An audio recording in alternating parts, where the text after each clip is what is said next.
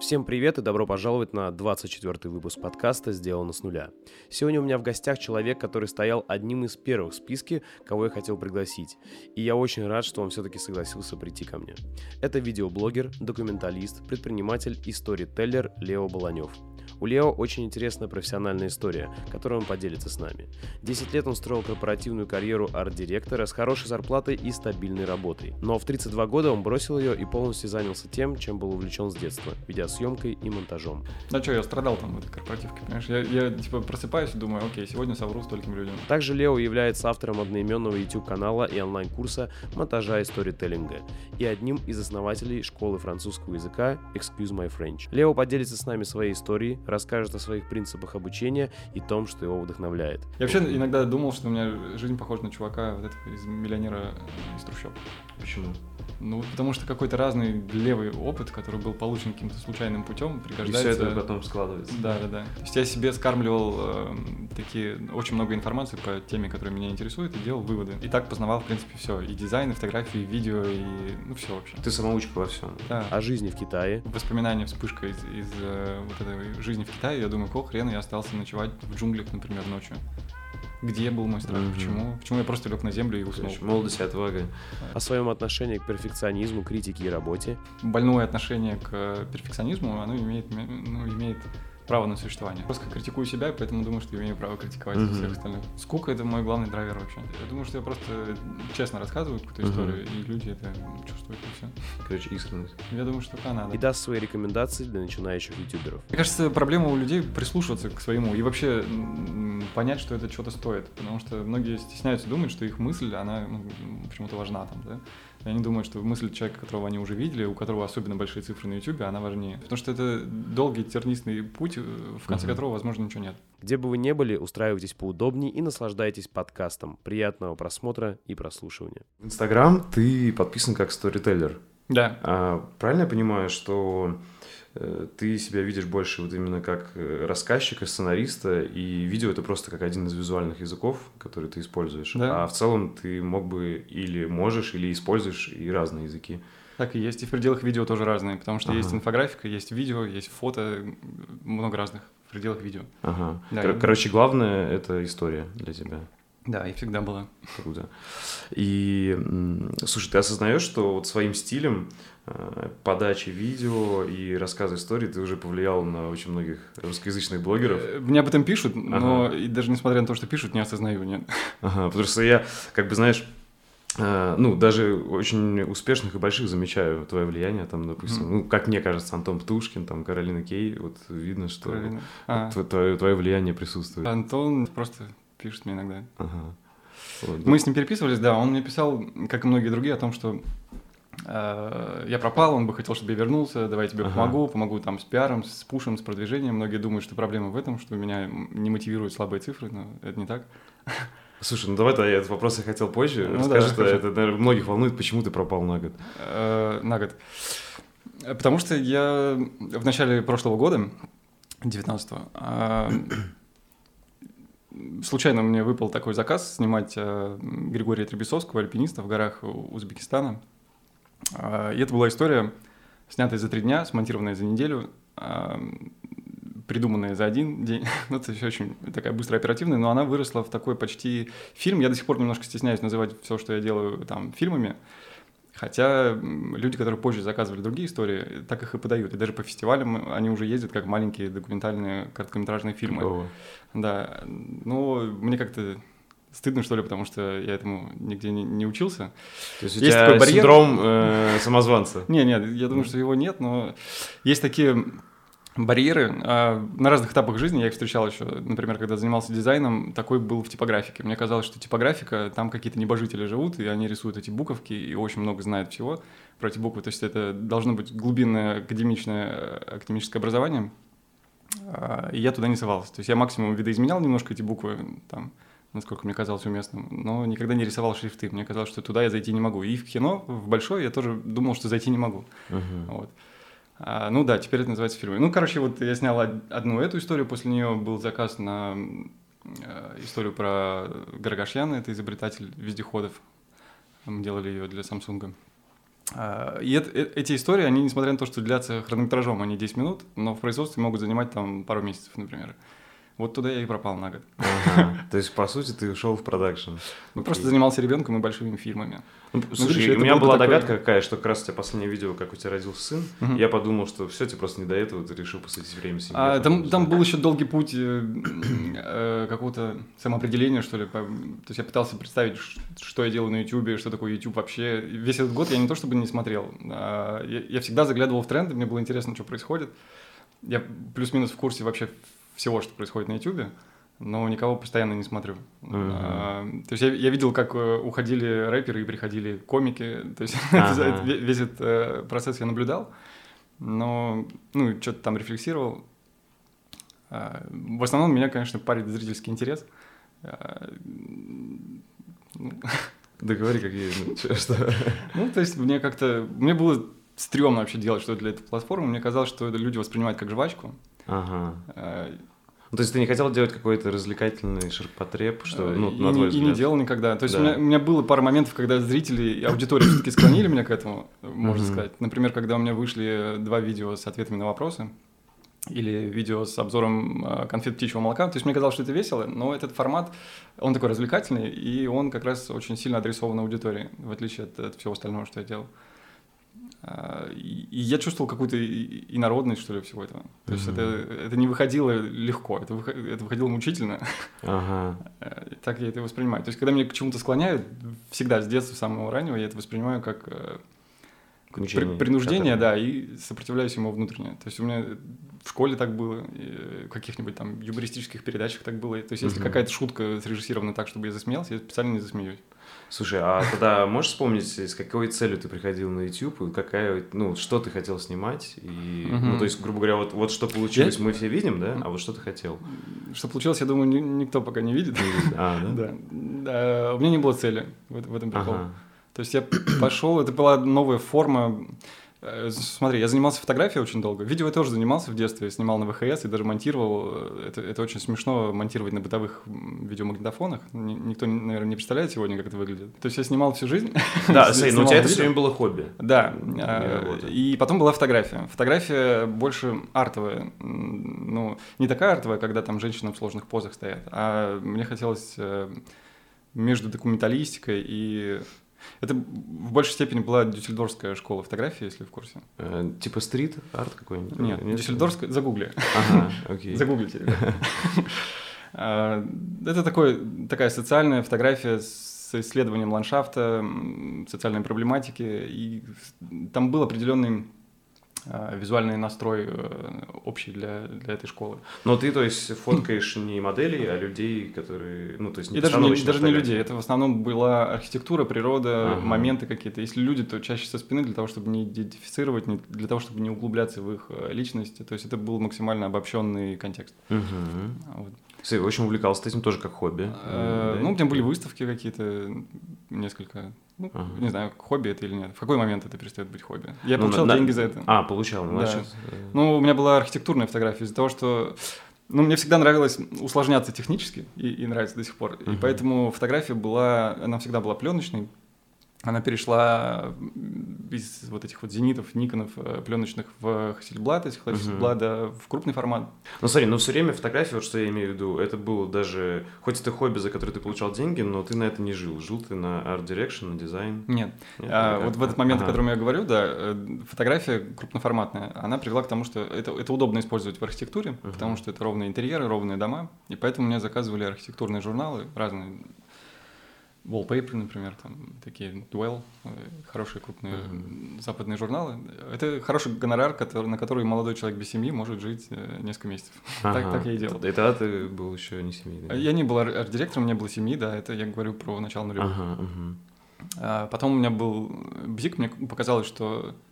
Мы, кстати, вообще про, про биографию не поговорили, да? Так давай, так давай, смотри, вот если да, немножко отмотаем. Получается, твоя первая работа вот такая серьезная, где Это сайт. Это, это что? Сайт, Сайт. как, как я думаю, большинства, да. Ты делал сайт на заказ? Ну да. Как типа фрилансер, Ну да, да. Первый сайт я сделал больше 20 лет назад, да. Ага. Это был сайт моего родного маленького таежного городка. Короче, ты еще по-любому верстал этими таблицами. Блокноте, таблицами, конечно. Таблицы внутри таблицы. ТРТД. Конечно. Не Dreamweaver казалось вообще каким-то запредельным инструментом. А, вот, и ты, значит, занимался сайтами, но ты это тоже увлекся, потому что тебе это интересно было, не ради денег. Потому что мне не интересна была школа. И, у, меня, появился компьютер, и внутри него ну, довольно быстро исчерпали себя игры, и мне стало интересно что-то создавать, да. Ага. Потом ты, наверное, открыл для себя Photoshop и фотографию. 5.5, э, Photoshop 5.5 шикарный инструмент. Там я приделал вездеход своего отца в, какой-то в австралийские ландшафты. он, он показывал своим друзьям, как он съездил в Австралию на вездеходе на охоту. Клево. Ну, Photoshop 5.5 тема. И да. все. И вот после из этого ты пришел плавно в фотографию, наверное, да? Или как? Да, навсегда как-то там плюс-минус была рядом. Я думаю, что пришел к фотографии, когда у меня появилась возможность за нее платить, потому что она была пленочная, это не, не цифра, где ты можешь бесконечно нажимать на спуск. Нужно uh-huh. было платить за катушки, за проявку, за печать, если позже ты решаешь что-то с этим сделать, или за сканер. А, ну, это все стоило денег. Каждый щелчок, каждый, каждая рефлексия. Угу. Короче, ты все время чувствовал какую-то тягу к творческим, причем навыкам, связанным с компами, да, видимо? Компы удобный инстру- инструмент. Э, до них, вот когда у меня был ВХС, компы а, рядом да. не стояли. Это очень тяжело было цифровать свое видео. Этим занимались только на теле- в телекомпаниях каких-то угу. крупных. Это должны были быть карты захвата, пинакль там и так далее. Это, это, это было тяжело. Короче, наверное, можно так обобщить э, все творчество, связанное с техникой какой-либо? Нет, ну вот... ты рисовал там. Например, изобретатель Гарагашьян, про которого я делал фильм, вот у него творчество связанное с техникой. Любой, железный. Его можно было бы обобщить типа любая железная mm-hmm. техника. Нет, я думаю, что нельзя так обобщать. Окей, okay. ну, в общем, тогда... Ну, я рисовал в детстве, ага. я рисовал комиксы, например, серийные. У меня был комикс 10 э, тетрадей, э, изрисованных э, одним сюжетом. Слушай, комиксы сюжет. я тоже любил. Да, я думаю, что это было плюс-минус всегда, просто компьютер — это инструмент, вот, очень mm-hmm. удобный. Короче, точно можно было сказать, что ты человек творческий, тебя тянул в эту сторону. Ну да, наверное, да. И, в общем, поделал ты сайты, потом, видимо, начал зарабатывать на фотографии, да? Э, не, не, на сайтах все-таки больше, да. Ага. На, фотографии не, далеко не сразу. Сайты, я жил на Дальнем Востоке, в Амурской области, а, и довольно быстро стал там, наверное, самым э, успешным дизайнером сайтов. Ага. А мне заказывали там правительство, местные крупные компании, там ГЭС, например.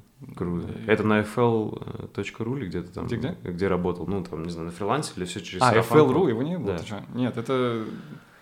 Нет, нет, конечно. То есть просто на сарафанке? Я приходил пешком ногами в офис к людям и говорил, что им нужен сайт. Ага. Не, FL гораздо позже. По-моему, он еще был free-lands.ru сначала. До FL они не сразу дошли.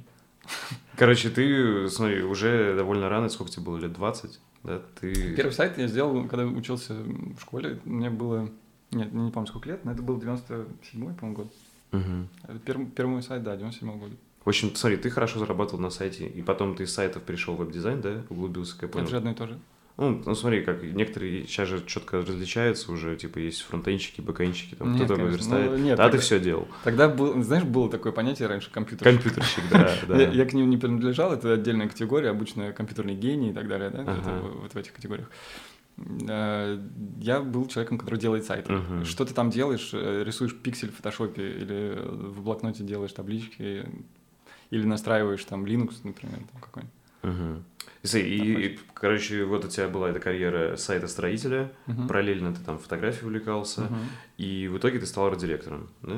Как, да, ну мне То заказали... пошел в какую-то компанию, из фриланса ушел? Я делал сайт для газеты областной, Амурская правда называется, и в какой-то момент они мне заказали дизайн самой газеты. Мне угу. показалось, что это интересный вызов такой, потому что сайт я уже плюс-минус там научился, и мне надоело а бумажные газеты не делал. Я тогда скупил все газеты. Я жил в Москве в тот момент, я переехал тогда в Москву в 19, по-моему.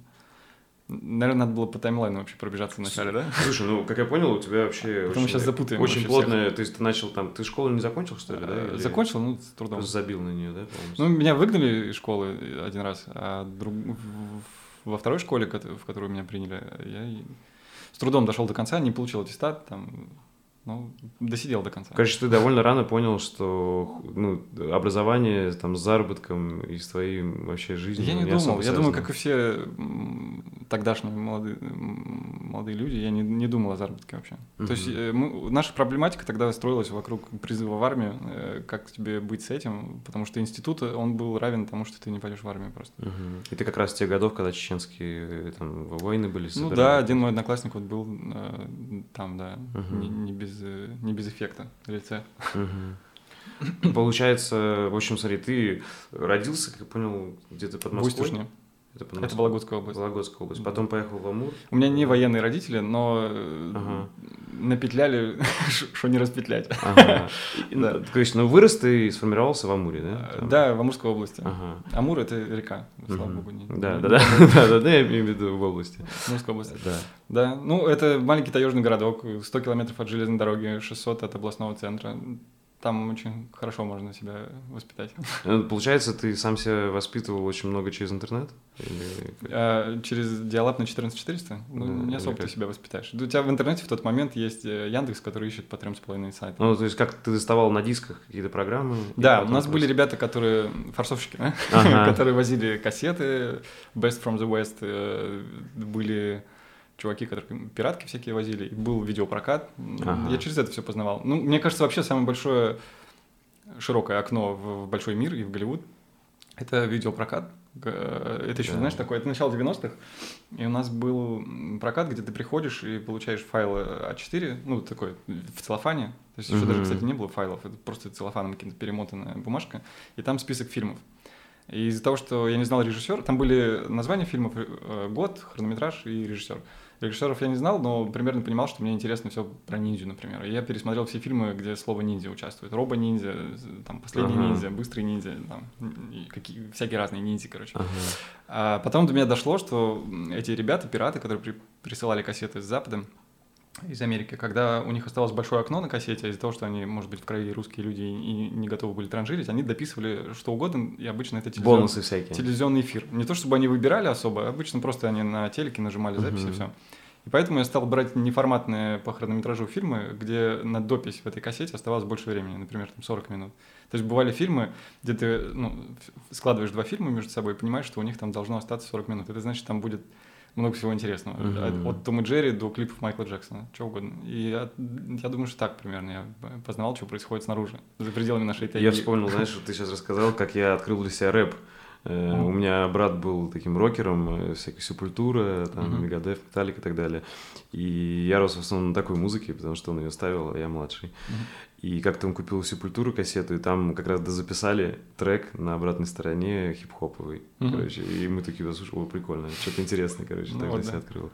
Так и Вот. просачивалось всё. Мгм. Интернет нет, без, без шансов вообще. В интернете ничего не было тогда. Ага. И, короче, в общем, ты был такой, в общем, свободолюбивый и сейчас до сих пор человек, который просто делал то, что тебе по кайфу, и это тебе приносило деньги, начал Мгм. достаточно рано приносить деньги. Потом Мгм. ты поехал в Москву просто потому, что там лучше работать? Ну Или- да, потому что был такой тренд, все уезжали в Москву. Ага. Если ты можешь, ты уезжаешь в Москву. У меня, я поехал туда, потому что мне дали награду за лучший сайт там какой-то вот корпоративный. Мгм. А, просто поехал ее получить, и мне Москва понравилась. Я вернулся, собрал вещи и поехал в Москву. Пробовал там около двух лет и переехал оттуда в Шанхай.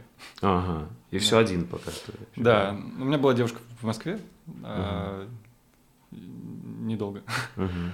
А потом я съездил в Китай. Вообще я много куда ездил из Москвы, потому что я зарабатывал вот на этих сайтах и начал чуть-чуть путешествовать. Как я понял, ты хорошо зарабатывал тогда, ну, по тем Ну, годам. для- да, по тем, наверное. Ну, тогда и рубль, простите, 25 рублей Мгм. доллар стоил. Можно было ездить. То есть я Мгм. поездил по там, Ближнему Востоку, по Африке, по Европе немножко. И э, однажды, когда поехал к родителям в гости на Дальний Восток, а это очень близко к Китаю, я заехал в Китай, думаю, странно, что я там никогда не был.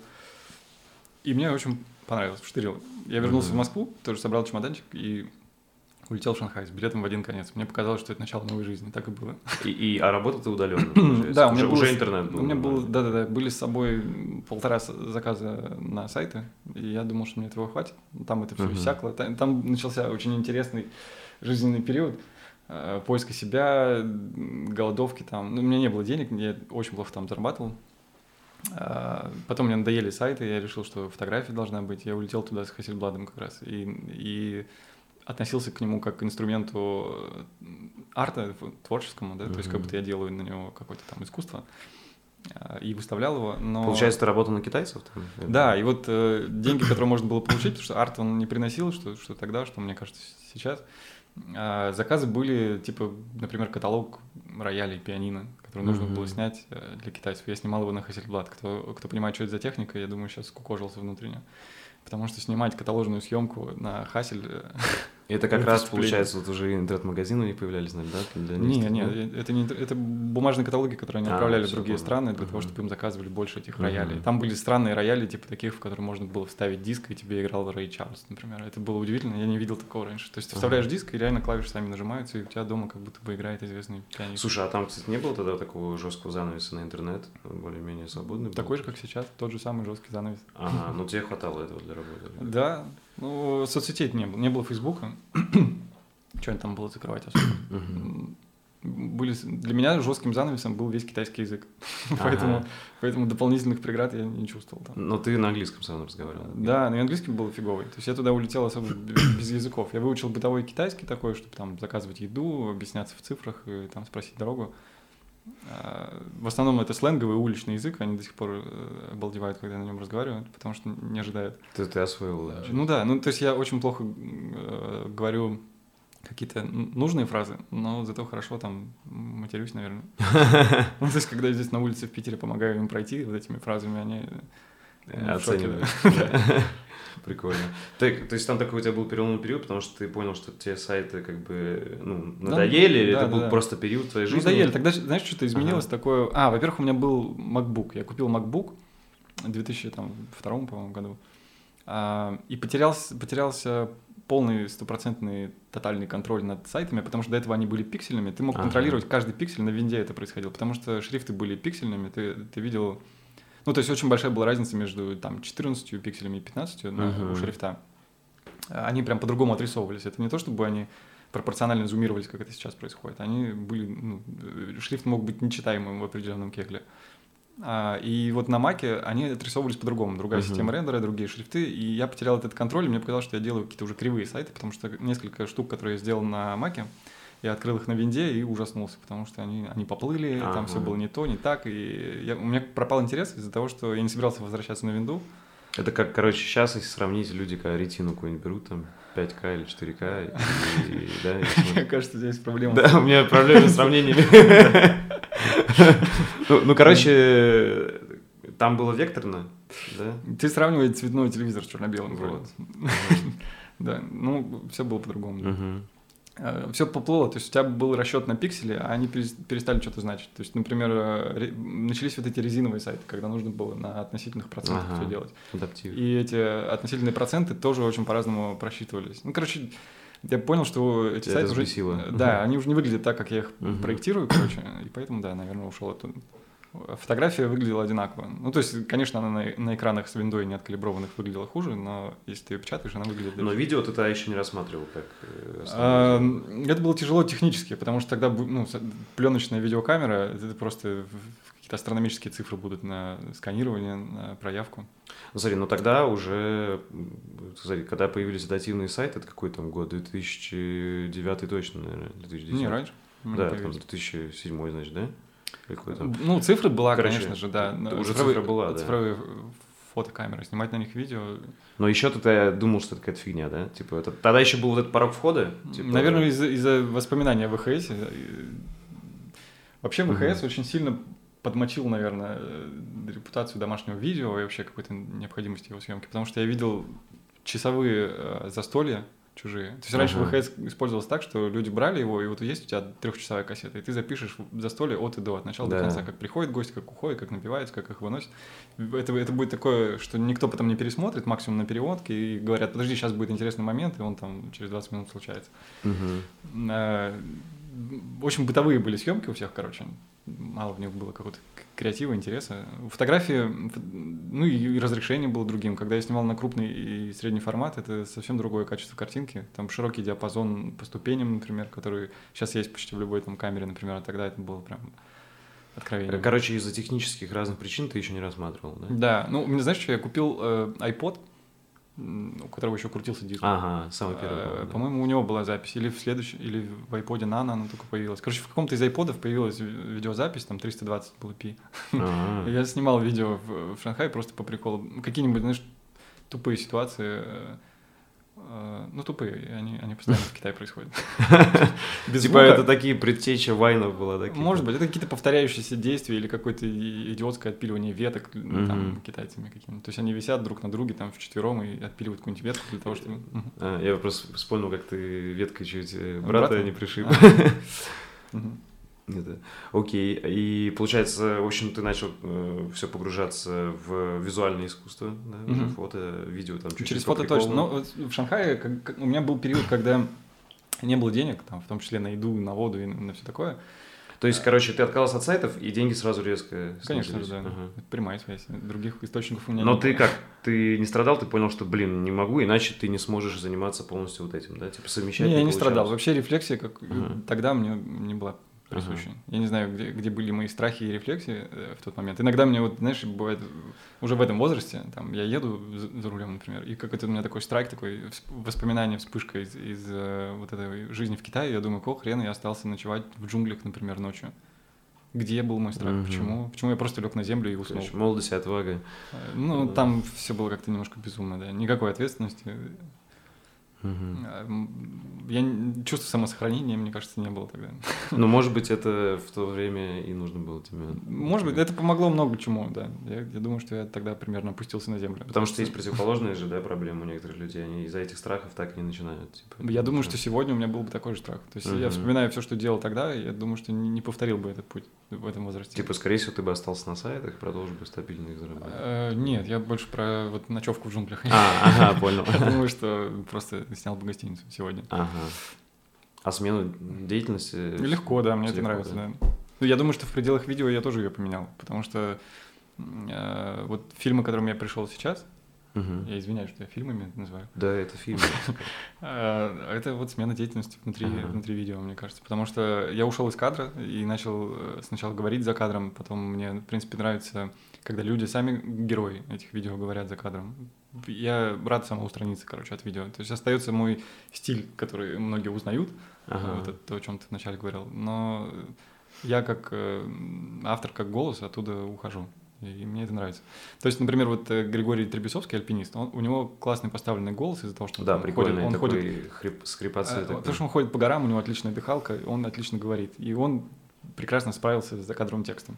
Алексей э, следующий герой, он э, такой затворник, он мало разговаривает, Мгм. общается в основном с техникой, поэтому он не вывез бы э, за кадровым текстом этот, этот фильм. Э, Поэтому я его много записал, записал там часа 4, наверное, разговора с ним. Пытался это все склеить, но оно не работало, оно Мгм. не держало внимания. То есть там нужно было ну, как-то взбадривать это. Поэтому добавил других спикеров, которые за него говорят, поэтому говорил сам. Мгм. Вот. Окей. И смотри, в общем, все, ты начал увлекаться визуальным искусством в Китае, ты без денег, э, но счастливый. Счастливый, да, Э, безумный. И, Это тогда, кстати, как раз Ага. была речь Джобса, которую сейчас все и цитируют. тебя оно сильно Stay вдохновило. Hungry, тоже, да? Stay Foolish, да, конечно. Я тогда смотрел все его м, выступления, презентации продуктов. Тогда это не было так позорно, как сейчас. Мгм. Тогда никто не повторял Amazing 800 раз. Мгм. И, в общем, все ты вдохновленный с новым делом для себя, да, получается, ну, относительно таким. С как каким? бы, ну, вот, то есть фотографии, где ты уже А. занимаешься этим серьезно, да, и начинаешь зарабатывать. Мгм. А, и Я- это все еще до арт-дирекшена. Я просто вижу, как ты ну, Да. мучаешься это все подвести к какой-то одной линии, Ну поэтому, да, я поэтому давай будет Да, и чтобы, да, у людей как бы структура выстраивалась. Хорошо, да. А, И, соответственно, потом это еще до арт-дирекшена. Да-да-да. Ну вот, э, про газету мы говорили, да. В этот момент где-то в Китае мне вот предложили нарисовать газету бумажную. Я купил э, все иностранные газеты, которые были доступны, разложил их на полу, начал их с линейкой обмерять, пытаться выяснить, что такое модульные сетки, расстояние, пропорции. То есть, И это, ну, тебе веб-дизайн помог по-любому. Как раз там уже ну, чем-то да, но... сетки э, адаптивные там и так далее. Вот эти, когда появились, я помню, сам когда верстал. а, Адаптивные сетки, я не помню такого. Ну, тогда, знаешь, там грид, гриды, там Мгм. 960, Мгм. первый был. Я не когда помню. э, вся страница разлиновывалась. Ну да, да, да. Ага. Ну, я не застал их на сайтах. Я не знаю, что мне. Мне линейка Мгм. помогла, я думаю. Линейка это самый главный был Ага. инструмент. Я просто измерял пропорции, высчитывал какую-то закономерность и на ее основе делал свое, да. Вообще, в целом, я, знаешь, когда появились нейронные сети, я понял, что я всю жизнь вообще действовал как большая какая-то нейронная сеть. Или маленькая, Ага. наоборот. То есть я себе скармливал эм, такие, очень много информации по теме, которая меня интересует, и делал выводы. Анализировал там, делал выводы. И так познавал, в принципе, все. И дизайн, и фотографию, и видео, и ну все вообще. Ты самоучка во всем. Да, да, да. У меня был опыт, я ходил эм, в фотоакадемия, по-моему, это называлось в Москве в начале 2000-х. Э, хотел научиться фотографии. И там у меня в очередной раз отбили желание вообще учиться чему-то где-то. Mm-hmm. Там приходил, например, преподаватель из ВГИКа, и мог э, в течение одного урока рассказывать о том, как замерять экспозицию глазами, если вы вдруг забыли экспонометр. То есть это настолько редкая ситуация, тогда уже мне казалось, а сегодня вообще экспонометром никто не пользуется. И он рассказывал, как он, сидячи на горе, там, высчитал экспозицию э, ландскейпа, когда внизу была освещенная фонарями дорога, он, он прикинул, сколько там кельвинов в лампе. Наверное, поэтому ты и не хотел так долго курс свой делать, да? У тебя были сомнения, потому что я помню где-то я, еще год нет... назад, э, ну, ты же давно думал о курсе своем? Да, потом я сомнения? подумал, что у меня нет опыта для этого, и я ага. его за этот год накопил. Ага. Окей, ну о курсе мы поговорим еще. И, соответственно, все вот... А, давай, раз ты затронул тему, у меня это было отдельно, про обучение. Можешь сказать, вот, твой алгоритм обучения? То есть со стороны это так выглядит, то есть как нейронная сеть, ты начинаешь изучать все, что возможно по этой теме, вообще просто нет, нужно, обкладываешься нужно, инфой. Нет, нет, это, ага. это стрёмный путь, мне кажется. Ага, как нужно, нужно выстраивать систему фильтров. То есть ты должен, угу. если обкладываться инфой, особенно сегодня, когда инфы просто столько, что ты не осилишь, нужно вырабатывать фильтры. Например, когда я увлекся фотографией, э, фильтром были э, галереи, которые выбирают каких-то фотографов. Mm-hmm. То есть я доверялся их кураторам. Получается, у кураторов хороший вкус, они этому учились, и вот где-то находят там крутых авторов. Если мне понравился какой-то автор, какой-то фотограф, я понимаю, что куратор, который его отобрал, скорее всего, у меня с ним там один вкус и так далее. Uh-huh. Потом смотрел, чего еще куратор этот отбирал, находил других фотографов. Или, например, книга, которая их объединяла, или одна общая выставка, которая объединяла фотографов. Ну вот, короче, но, фильтр. Но ты не подходил к человеку, не задавал вопросы, а именно просто смотрел. Да. К таким фотографам не подойдешь. Это, ага. это то есть просто доставал, не, всегда доставал их работы и Да, ну в интернете маленького угу. размера. Э, я ходил в магазин листать бумагу. Выставок в Китае тогда было мало таких серьезных. То есть там выставлялись только те ребята, которые хотели поработать в Китае. Это то есть э, фильтром это все время был вкус твой, да? Ты выбирал... Чужой вначале. Ага, то есть, э, да. ну, то есть, например, когда у меня не было своего вкуса фотографии, может, он был какой-то зачаточный, но я его дополнял вкусом других людей, которым доверился на каком-то первом этапе. Слушай, можешь сразу рассказать, вот, э, что сформировало твой вкус вот, э, фотографии, видео? Может, какие-то режиссеры, фотографы? Это же очень разные фотографии и видео. Да, да, да, да, да. Ну, то есть и то, и то отдельно. Ага. Что фотографии, что видео. Ну, вот вся дюссельдорфская школа. Угу. Которая... Какие там пару имен можно назвать? Я не знаю. Да ничего не дадут. А, вообще, других имен, например, фотографии. Ага. А, сейчас подумаю. Из э, современных Алекс Сот, например. Не знаешь такого? Нет. А... Ну, загугли обязательно. Да, теперь. Алек Сот. Что подумаем? Там, знаешь, очень много разных. Там какой-нибудь Хироши Ватанаби, например, мне нравился квадратный черно-белый хасельбладовской фотографии японских будней или там перуанской психбольницы. Ну, много серий. А первое, что на ум приходит, да, там. Вот, ну, вот это они, наверное. А нет, ага. первое, что приходит на ум, я просто имя не могу его вспомнить. Ага. Картинки пришли, а имя сейчас пытаюсь. Ну, может, если вспомнишь, потом приложим. Эм, как же звали-то? Чувак. Он еще жив. Ну, кто он, англичанин, там, не знаю. Американец. Стефен Шор, во. Первый ага. чувак, который снимал на... Это такой пионер цветной фотографии. Он снимал угу. лайф... влоги, можно сказать, фотографического э, толка. Прикольно. То есть он снимал, например, как он едет по Америке, э, ест в Макдональдс, ну, то есть он снимал блюда, пустые тарелки свои в Макдаке, когда там еще были, была стеклянная посуда с вилками и ложками. Э, гостиницы, свои ноги в гостинице, ну, такое все. То есть это чуваки, которые заложили, мне кажется. Окей. Okay. А видео? Фильмы тоже очень разные. Прям, ну, в, детстве у нас не было нормального доступа к кино, поэтому все фильмы про ниндзя меня перевернули. Mm-hmm. Любой там Чингачкук в кинотеатре переворачивал. То есть я не могу Да, там Тарантино, Гай Ричи, может. Ну, конечно, Гай Ричи, да. Uh-huh. Если по, по классике, то да. Ну, Рой Андерсон, наверное, в большей степени, потому что Видел? Какая симметрия у него вся вот эта. Ну, у него, то, я не помню, у него Королевство симметрия. полной луны. А, ты про Роя... Ой, про, я перепутал. Про, да. Вес Андерсон. Да, Вес Андерсон, у него симметрия. А у Роя Андерсона, это была, это шведский режиссер. У него, мне понравилось, что он как бы доказал, что такое э, больное отношение к перфекционизму, оно имеет, ну, имеет право на существование. То есть он выпускал фильмы, которые мне нравились раз в 7 лет, там в 2000, 2007, 2014. Как называется там хотя бы пару? Э, Например, песня со второго этажа, э. Дуливан, ты живущий, через запятую. И А, вот там вот перфекционизм в плане картинки Да, э, или? в том плане, что он снимает, у него студия находится в подвале его офиса Мгм. в Стокгольме, и он снимает там все, включая натурные сцены. Он выстраивает все внутри подвала, делает там, ну, рисует дома, рисует Мгм. э, ландскейпы. Короче, он перфекционист. Говорили, что он выстраивает один кадр, э, например, в течение там 20 минут. Ой, 20... Что такое? Не-не, все нормально, нормально. Я, это я просто смотрю, ты, вообще не парься, ты говори. Короче, Рой Андерсон, перфекционист, который выстраивает свои сцены. Нет, долго, неделями он выстраивает их. А потом, если ему кадр на монтаже уже не понравился, он может перенастроить эту сцену заново. То есть они заново Мгм. нарезают декорации, заново все красят, сыпят и, и К- делают. Короче, то есть он готов пожертвовать всем? Всем, ну, Э, 7 лет что- на фильм. ага, Что, всем, конечно. Офигеть. И Да. то есть это вот, можно сказать, э, ну, это точно передалось тебе как качество, этот перфекционизм, да? Потому что ты видно Это, в твоих это роликах всех. такое узаканивание этого подхода. То есть Мгм. До этого мне казалось, что так делать нельзя, это нецелесообразно, а после него М. Типа ты перестал себя винить, да? Ну да? И это до сих пор так? То есть ты... И, знаешь, вот тут интересно затронута тему. Ну, про обучение это все. Это, то есть главное это фильтры и вкус. система фильтров, да, Система важна, фильтров, конечно. вкус, да. И... Да, а потом ты под него все подгоняешь, подходит, не подходит, отсеиваешь. И смо- ну вот в, в- Китае я там, не знаю, в течение года, наверное, изучал фотографию, ежедневно очень много вкарм- вкармливал а, фотографов. Я думаю, так сформировалась там композиция, цвет, э, форма вообще все. Окей, а по режиссерам Рой Андерсон, э, Гай Ричи, Э, ну, э, что-то еще? Ты слушай, реально много. Ну, например, когда я жил в Китае, мне нравились там и Вон Карвай, и Жан. Ему, там любые Это... Карвай, например, сделал из, из популярного In the Mood for Love, любовное настроение. Мгм. Это Гонконг, 60-е годы, там такой очень, очень цветные китайцы, в очень непривычной для себя, кажется, западной атмосфере, с джазом э, ходят и влюбляются. А Олдбой кто-то снял, я не помню. Корейцы, нет, корейцы, да, э, корейцы. корейцы в меньшей степени. Китайцы мне больше нравились.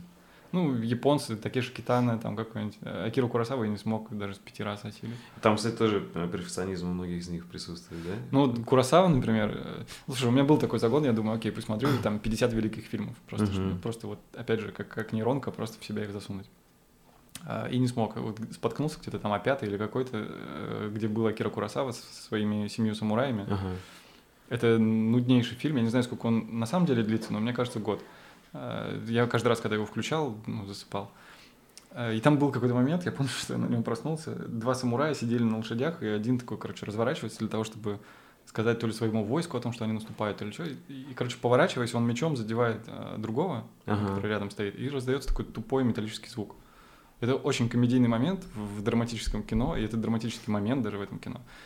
И меня Ну, для тебя порвало. комедийный, то есть. Да для всех. Ага. Посмотри его просто. Если ты не уснешь и досмотришь до этого момента, то тебя тоже порвет. Это, ну, это невозможно. Я не знаю, почему они не убрали этот звук потом позже, но это супер смешно. И все, я не смог его смотреть. Одного этого щелчка мне хватило для того, чтобы закрыть всего Курасаву. Окей. Слушай, а вот тогда еще такой вопрос, мне кажется, многие его ждут. По влогерам, э, по ютуберам, кто на тебя повлиял? Вот э, у Да, тебя... конечно, ну, Кейси, конечно, на всех повлиял. Ты об этом спрашиваешь? Вот просто и про кейсы, да, потому что я помню, ты даже говорил, хотел отдельное видео про это сделать, но так понял, не сделал, Э, да? Отдельное видео, почему я не Кейси, да, а мне показалось, что вопрос себя исчерпал. Я просто видел потом, что они перестали, ну, ушел этот поток вопросов. Мгм. То есть их стало так мало, что я подумал, Слушай, ну, а ты переживал за это? Вот у меня сейчас прям Нет. четко, конечно же, с Мэттом э, Диавеллой, Мгм. ну, потому что я действительно под него очень много кашу и Мгм. учусь у него. М. Вот, ну, для меня это тоже, знаешь, как процесс обучения, потому Мгм. что, ну, я стараюсь не только у него черпать, еще у кого-то. И, да, и как бы, вот. А, Парило ты, нет? да, нет? Нет. Или... Как, как ты вообще относишься э, вот к тому, что во время того, что ты учишься, ты копируешь? И Ну, у тебя есть какая-то грань там между плагиатом и копированием? Ну вот я как раз думаю, что она стерлась у многих. Э, Очень многие называют заимств... не заимствованием даже. То есть заимствование, копирование и плагиат, они, они уже такие... Никто не пользуется этими словами. Я вдохновился, меня заинспайрили. Э, Но это не вдохновение, это прямое копирование. То есть когда люди там повторяют фразу-фразу или там выстраивают кадры с одинаковой композицией. Что-то можно называть отсылкой, что-то можно Мгм. называть э, ну, нарочитым исп- ну, у того же Тарантино их полно таких отсылок, да, но родился, тем не менее, свой стиль. Сейчас ты можешь сказать, что есть стиль Тарантино. Ну, то есть, когда ты учишься, ты считаешь это нормально? У тебя у самого же, ты когда ты говоришь, у тебя своего вкуса не было, ты смотрел. Угу. Да, тоже ну, да, наверное, что-то копировать. Ну, фотографии было тяжело копировать, это, ну, видео даже копировать проще, чем фотографии, Мгм. потому что, ну, ты представишь, перед тобой сюжет какой-то композиционный, как, как ты его скопируешь? Ты не можешь в то же место приехать и Ну, снять. конечно, так конечно. Это все равно будет э, какое-то переиначивание. Возможно, ну, какие-то подходы, наверное, Ну, смотри, поэтому же, поэтому же люди и, и с Кейси тебя сравнивали. У тебя все равно все время было по-твоему. просто когда- По-русски, во-первых, все время было. Когда э, ну, я начал делать влоги в шестнадцатом году, Мгм. и из блогеров мы больше никого не знали, поэтому все сравнивали с Ага. Кейси. Любой блогер, любой человек, который смотрит в камеру, любой человек со, со штативом Джоби, любой человек, который монтирует в бит, это все был Кейси, конечно. Мгм. То есть Окей. э, им просто не с чем было сравнить. Я, я, я вообще потом пришел к тому, что это какая-то культурная бедность оценивающего человека. То есть он э, тебя с кем-то сравнивает, потому что он не видел всего разнообразия. То есть он видел Кейси, и все, и так тебя легко сравнить. Но Окей. то, что Кейси берет из большого кино, они не задумываются, например. А ты еще кем-то вдохновлялся? Вот, если вот, ну, грубо говоря, вот именно влогингом. Ты посмотрел, вот Кейси клево. Я Мгм. тоже, типа, хотел бы влог вести. Вот кто-то еще был из таких людей? М. Или... Нет, да и Кейси не был таким, кто, кто м, помог, кто стал Мгм. драйвером. Не, он тоже не был. Он просто показал, да, что, что это возможно, что можно... Отклик аудитории, наверное, мне больше даже понравился, Мгм. который, который у него был. Чем, например, мне никогда не нравилось, как Кейси ставит кадр. Я не думаю, что он хороший. А он вообще не парится насчет кадров. Не- Даже не про то, что не пар- В этом его фишка, конечно, он не парится. Но я к тому, что его кадры, они всегда, они, они некрасивые. То есть я в них ничего не получаю. После вот той насмотренности фотографий, которые у меня Ага, не случилось, эстетический, короче. Нет, там нет никакой эстетики. С эстетикой вообще большая проблема. Если, ну, я не думаю, что об этом нужно разговаривать, это прям долгий разговор. Я переживаю глубокую вообще травму из-за того, что люди сегодня снимают не сюжет, не композицию, а только цвет. Мгм. Цвет, он, он как бы зарешал вообще все. Ты имеешь в виду цветкор, вот этот, Да, э, да, Тилан да. Оранж и так далее? Ну, любой вообще цветокор, который автоматически достигается. То есть э, камера теперь автоматическая, цвет теперь автоматический, и все это делается в два клика. А то, что внутри не осталось истории, нет сюжета, нет композиции. Именно композиции ее вообще никогда нет. Люди, большинство кадров строят по центру. Но все равно, э, правильно, ты считаешь так же, как и Кейси, что история важнее, Ну, конечно, да. да? А потом уже композиция у тебя на втором Конечно. месте, да? Композиция, ну, не знаю, на втором ли она. Я не, я не распределяю. Не то чтобы, извини, композиция, история у меня на первом, Ага. поэтому я тебе не сделаю. Нет. У тебя это не раздельно, короче. Ну да. Окей. Смотри, и арт-директором, короче, ты решил Мгм. стать... Ну, после сделал бумажной такая- газеты, да. Вернемся назад, да? Да-да-да. Э, Ну, вот я сделал бумажную газету, она мне понравилась. Я освоил эту программу верстальную. Это был PageMaker 6.5 тоже, чмошный очень. Э, Потом был индизайн. Я приехал в эту редакцию для того, чтобы переучить людей верстать в индизайне. Э, Ну, это был интересный процесс.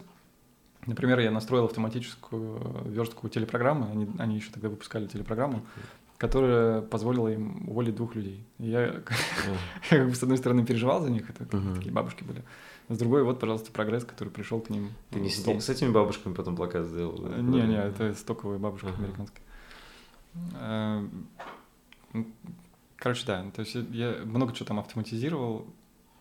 И тебе предложили стать арт-директором, да, видимо? Да, да, потому что это была, ну, это реально была красивая газета. Приехал в область какой-то парень, не какой-то, а будущий партнер из редакции, из московской. Он приехал туда по каким-то делам таким, что заказ там был около политический какой-то, он его делал, увидел газету просто случайно. Мгм. Нашел меня там, да, и мы поговорили, он предложил работать с ними.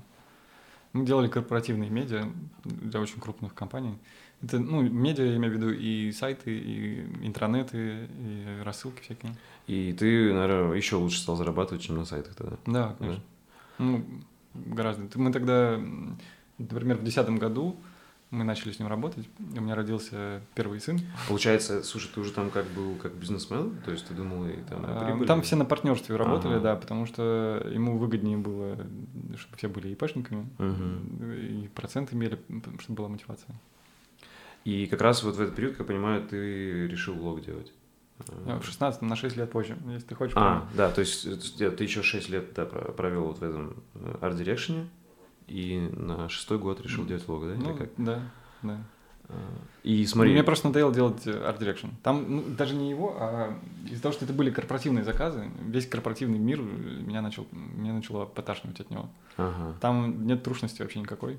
Ты, например, ты делаешь газету для какого-то завода, где там 2000 людей, и ты должен их убедить, что они идут в светлое будущее. И не факт, что они туда идут, но ты делаешь это убедительно. И у тебя, получается, такой второй период был, когда ты решил сменить карьеру, да? То есть там Не сайт... второй уже, наверное. Сайт, фотография, дизайн бумажный и потом видео, да. Э, Слушай, и там и у тебя уже была семья в этот момент, Ну первый да, да. ребенок, и тебя как, ну, по идее, вот когда ты один, молодой парень без семьи, это вообще легко выглядит. Типа, Мгм. ну, сменил, сменил. Мгм. А когда тебе семья, это же как-то уже, знаешь, так э, В десятом- стрёмно. э, Да. Я, знаешь, думаю, какая проблема для зрителя. Я сейчас представляю, как он это все слушает и все скачет. Из-за того, что в том числе ты видел мой влог, а они, может быть, нет, и э, каких-то... Но они посмотрят обязательно. Да, но они не, не- понимают, как это все происходило. Ну, смотри, сейчас, И мы, мы сейчас щас мы уже настолько- выстроили более-менее Да не, мы, хронологию. мне кажется, так пронеслись по хронологии, что ее не восстановить. Короче, в десятом у меня родился сын. Мы жили на тот момент в Питере. Я работал арт-директором на удаленке. А мы переехали в Таиланд, потому что нам не хватило в Питере солнца. Мы начали жить в Азии там снова вместе с семьей и прожили там что-то около года, по-моему. А, Потом мы вернулись там в Москву, еще, ну, пожили в разных местах, короче, приехали снова в Питер, и Катя, моя су- супруга, решила сделать школу французского языка. Мгм. Ну, то есть как это было? Нам нужно было попасть в садик, никакой прописки в Питере у нас не было, и для, для этого она пошла, устроилась в школу, она педагог, преподаватель английского и французского, она устроилась в школу обычную, и как работнику образования нам выделили место в саду. Ага. А, то есть это чисто такая вот была история. И она ушла оттуда. Вот. Потом нам надо было попасть э, в школу, и прошел еще раз этот сценарий весь. А, То есть она два раза Ага. работала. Сначала в школе, потом в гимназии. А, И она решила открыть свою школу французского, мы это сделали, э, мы долго вливали туда деньги. Онлайн-школу или... Нет, офлайн на. Казанской 7. Она была такая из одного кабинета, потом из двух, потом из четырех. А это был семейный бизнес или она полностью, точнее, есть? Или она все Семейный, сама делала? Ну, конечно, семейный. да. Ты, ты помогал? ну, Ну, Я не представляю, чтобы семейная пара как- как-то так вот игнорировала э, в Ага. общении такую тему. Как это может быть не семейным? Не, ну бывает, знаешь, кто-то один делает, а второго там другая карьера и все. Он, естественно, может помогать, вдохновлять, но не вместе.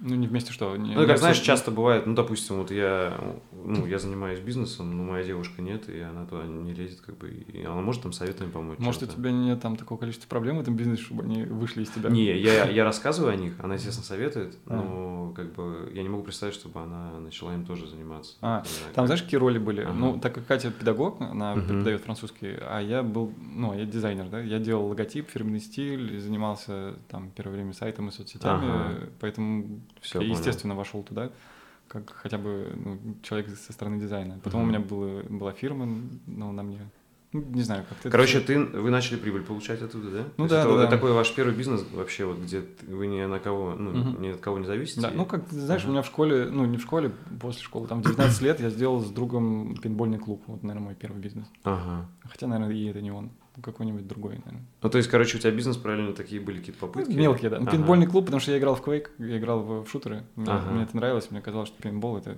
это фан. Рядом где-то. Да, да, мы загуглили, ну, за, заяндексили тогда э, какого-то поставщика этих пушек, заказали из Москвы несколько пушек и арендовали какой-то заброшенный Ага. завод. Э, И в итоге вы сделали бизнес, и это, как понимаю, начал приносить неплохие деньги, что, ты смог, французского, что да? ты смог уволиться. Да, да, да. Когда, когда началась оттуда какая-то автономия, я подумал, что есть такая не то чтобы подушка безопасности, ее у нас как не было, так и нет. Ага. А, ну, просто, что он- она нас вытянет, да, эта школа. И тогда я, да, ушел. Ну, и жена тебя поддержала, говоришь, что Ну, да. Да что, я страдал там в этой корпоративке, понимаешь? Я, я типа просыпаюсь и думаю, окей, сегодня совру стольким людям. Мне это стрёмно. Ага. Ну, как совру. Можно было по-разному себя успокаивать. Но в целом я понимал, что я занимаюсь какой-то ерундой вообще. Мгм. То есть, э, ну да. А ты долго терпел, или это вот началось только там на последний год? Ты Да сразу- нет, долго. Ну, то есть вначале меня увлекал поток этот, там было огромное количество проектов, то есть я мог сдавать там по несколько журналов в течение недели. Мгм. Прям от начала до конца сверстать их, там сделать модульную сетку, там подобрать картинки. Ну, это э, сложная история, она не давала мне продохнуть и, в принципе, порефлексировать на, на тему того, туда ли я иду. Потом у меня был еще такой момент, я думаю, будет мне 40, а я буду каким-то верстальщиком. Это нормально вообще? Потому что, Мгм. подумал, что нет. Э, И, а вот, хотя вы уже начали бизнес, и все равно ты не мог себе представить, вот, что ты бизнесмен, делаешь школу французского языка, тебе хотелось что-то скучно. креативное делать, творческое, да? Ну, это скучно, да. Скука — это мой главный драйвер вообще. Если скучно, то ты Да. начинаешь менять. Да. Смотри, и вот все, ты начал делать э, видео, то есть ушел пока что, получается, остался заработок на школе французского, Мгм. но на видео ты еще не зарабатывал. Ты просто начал делать. Я пытаюсь вспомнить. А, ну, наверное, фотографии мне еще тогда заказывали по, по инерции просто мне заказывали какие-то съемки, ну, это ну, такие копейки. Они се- семью в- не вытянут в Питере, у которой нет своей квартиры. Мгм. Вы снимали, да, да? Да, и сейчас снимаем. Э, Мы в этом году в девятнадцатом купили Ага. квартиру. Первую. Уже построили, переехали? Да, нет, дом построили, мы еще только нарисовали ремонт и не. Ага. Я думаю, что в этом году переедем. Поздравляю. Спасибо. И, в общем, смотри, ты начал все делать видосы, и, как понимаю, YouTube ты рассматривал тоже как процесс обучения, да, в чем-то? Ну, да, да, да, да. Я сейчас не могу вспомнить, честно говоря, чем я руководствовался. Я помню, что я купил внедорожник. Это все была какая-то, знаешь, эм, попытка то ли разнообразить жизнь, то ли что-то вот такое из детства в нее привнести. Вот Мгм. мне, например, я в детстве ездил с отцом, он ездил на охоту на вездеходе. А, Для меня тайга, вездеход, без- бездорожье, ночевки в лесу были естественным. И я их потерял. И, и каждый раз, когда мне присылали заказ э, вот этот корпоративный, где рассказывали, что подождите, у нас тут там пятый спикер плохо улыбается, давайте его переснимем.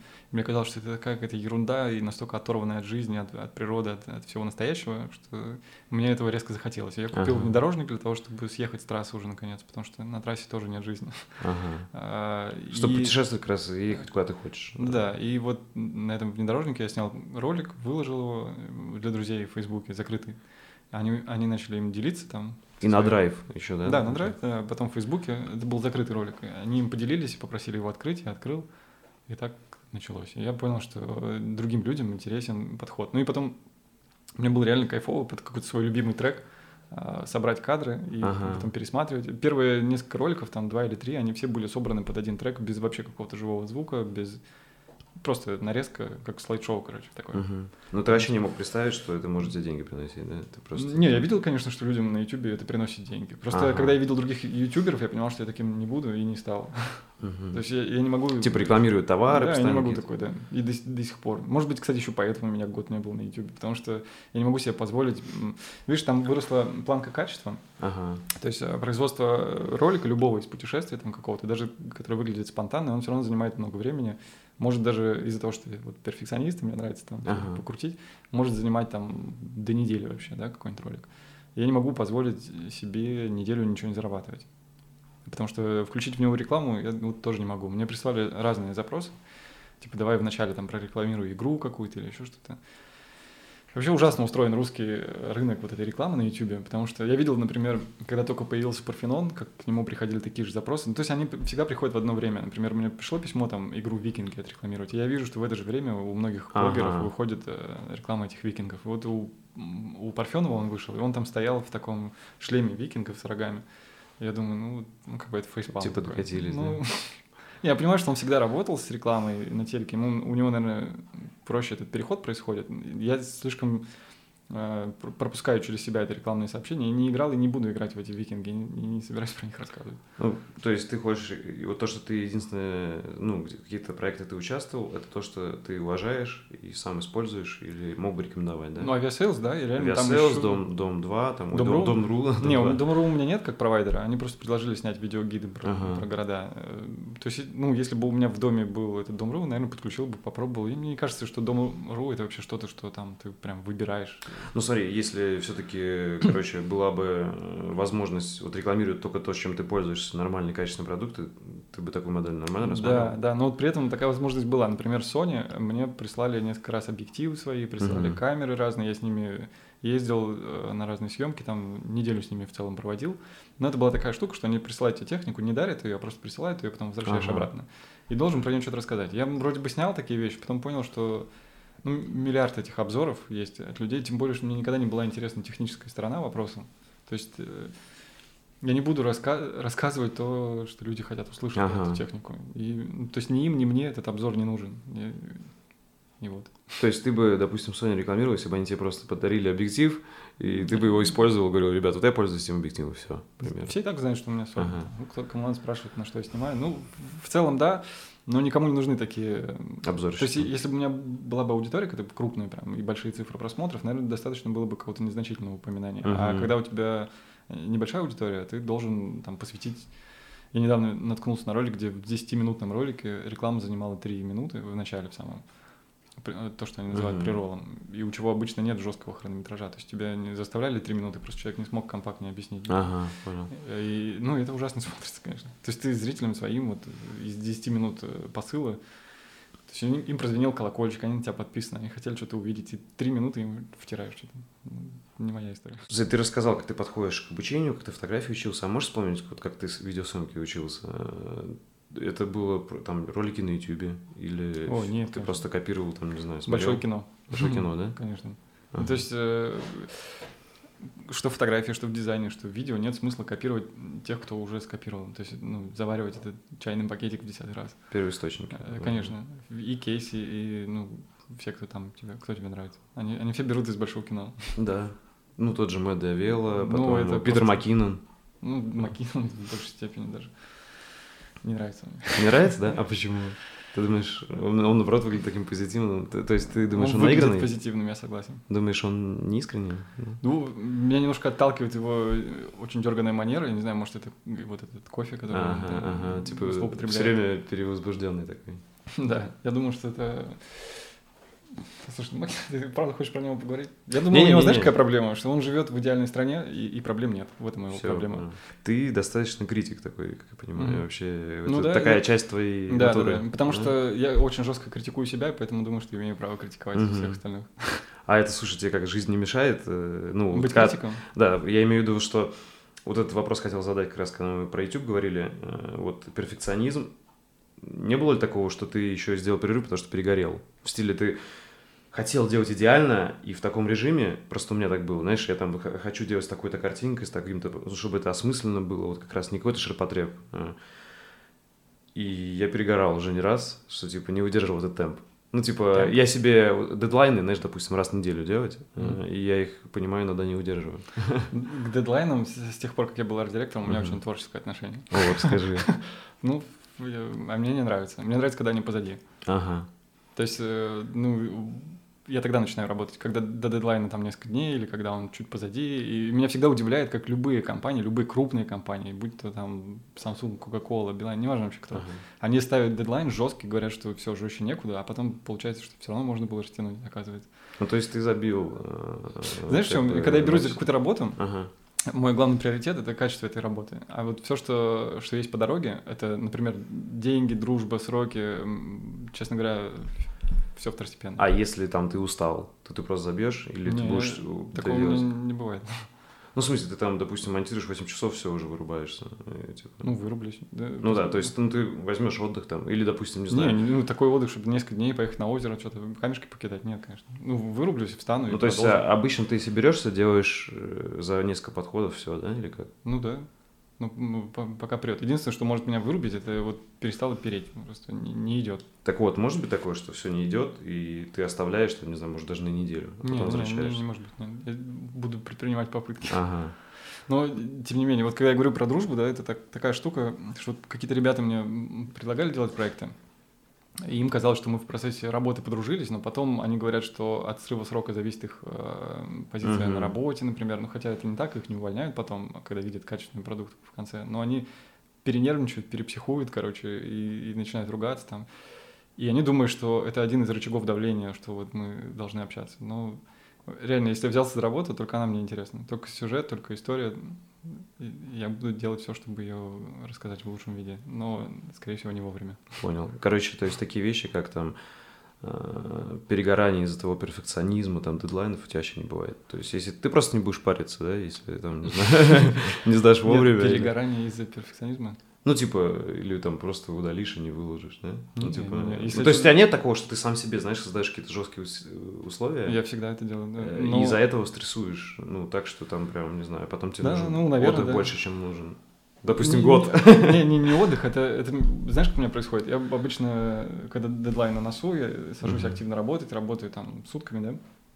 А потом обычно я валюсь из-за какого-то, какой-то недостаточности в здоровье. Что-то что Мгм. подкашивает. Так это же и есть обычно, знаешь, да, ну, да. это психологически, как, знаешь, можно назвать психосоматикой, организм Ну, тебе да. говорит, иди отдохни. Да, у меня с организмом только такие отношения. То есть, Мгм. например, я помню, что когда я не мог заснуть долго, Раньше я шел э, что-нибудь, какое-нибудь физическое упражнение делать, отжиматься, подтягиваться, Да. как бы типа, на, держи организм, не хочешь спать, вот у тебя такое будет. Потом ложусь, снова не засыпаю, я говорю, окей, встаю и снова отжимаюсь, он думает, все, я, я вырубаюсь и засыпаю. Слушай, и ты как, ну, у тебя так всю жизнь, ты как, здоровье не подпортил? Нормально? Ну, не знаю, не знаю. Ну, ты, короче, э, вот с организмом у тебя такие отношения, ты его иногда можешь заставлять, типа... Да, я всегда заставляю.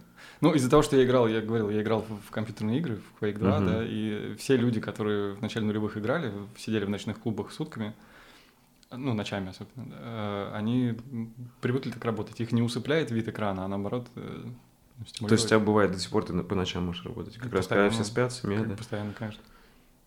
И, ну, блин, ты, как бы, единственное, что, что мне хочешь сказать, береги, береги себя. Ну, я, видишь, я, например, никогда не пил и не курил в жизни, Ага. а, и, и как будто бы мне неоткуда больше взять а, кайф. Многие думают, а как ты там, ну, говорят мне прям, типа, как расслабляешься, откуда Ты берёшь. вообще ни разу не пил? Не, ни разу, да. Вот. э, И я думаю, что это работа, что вот я себя до такого состояния довожу в процессе какой-то изнурительной работы. Мне кажется, я выхожу в какие-то другие сознания. Ну, Ага. то есть, например, э, ну, вот это измененное сознание, когда занимался рекламой, я, кстати, еще рекламой занимался, а, я специально не спал. Как когда- маркетолог? В Э, смысле, не, ты креатив создавал? придумал. А, а, не спал долгое время специально, принудительно, э, для того, чтобы вот выйти в какое-то другое там, состояние мозга, в котором лучше идет креатив.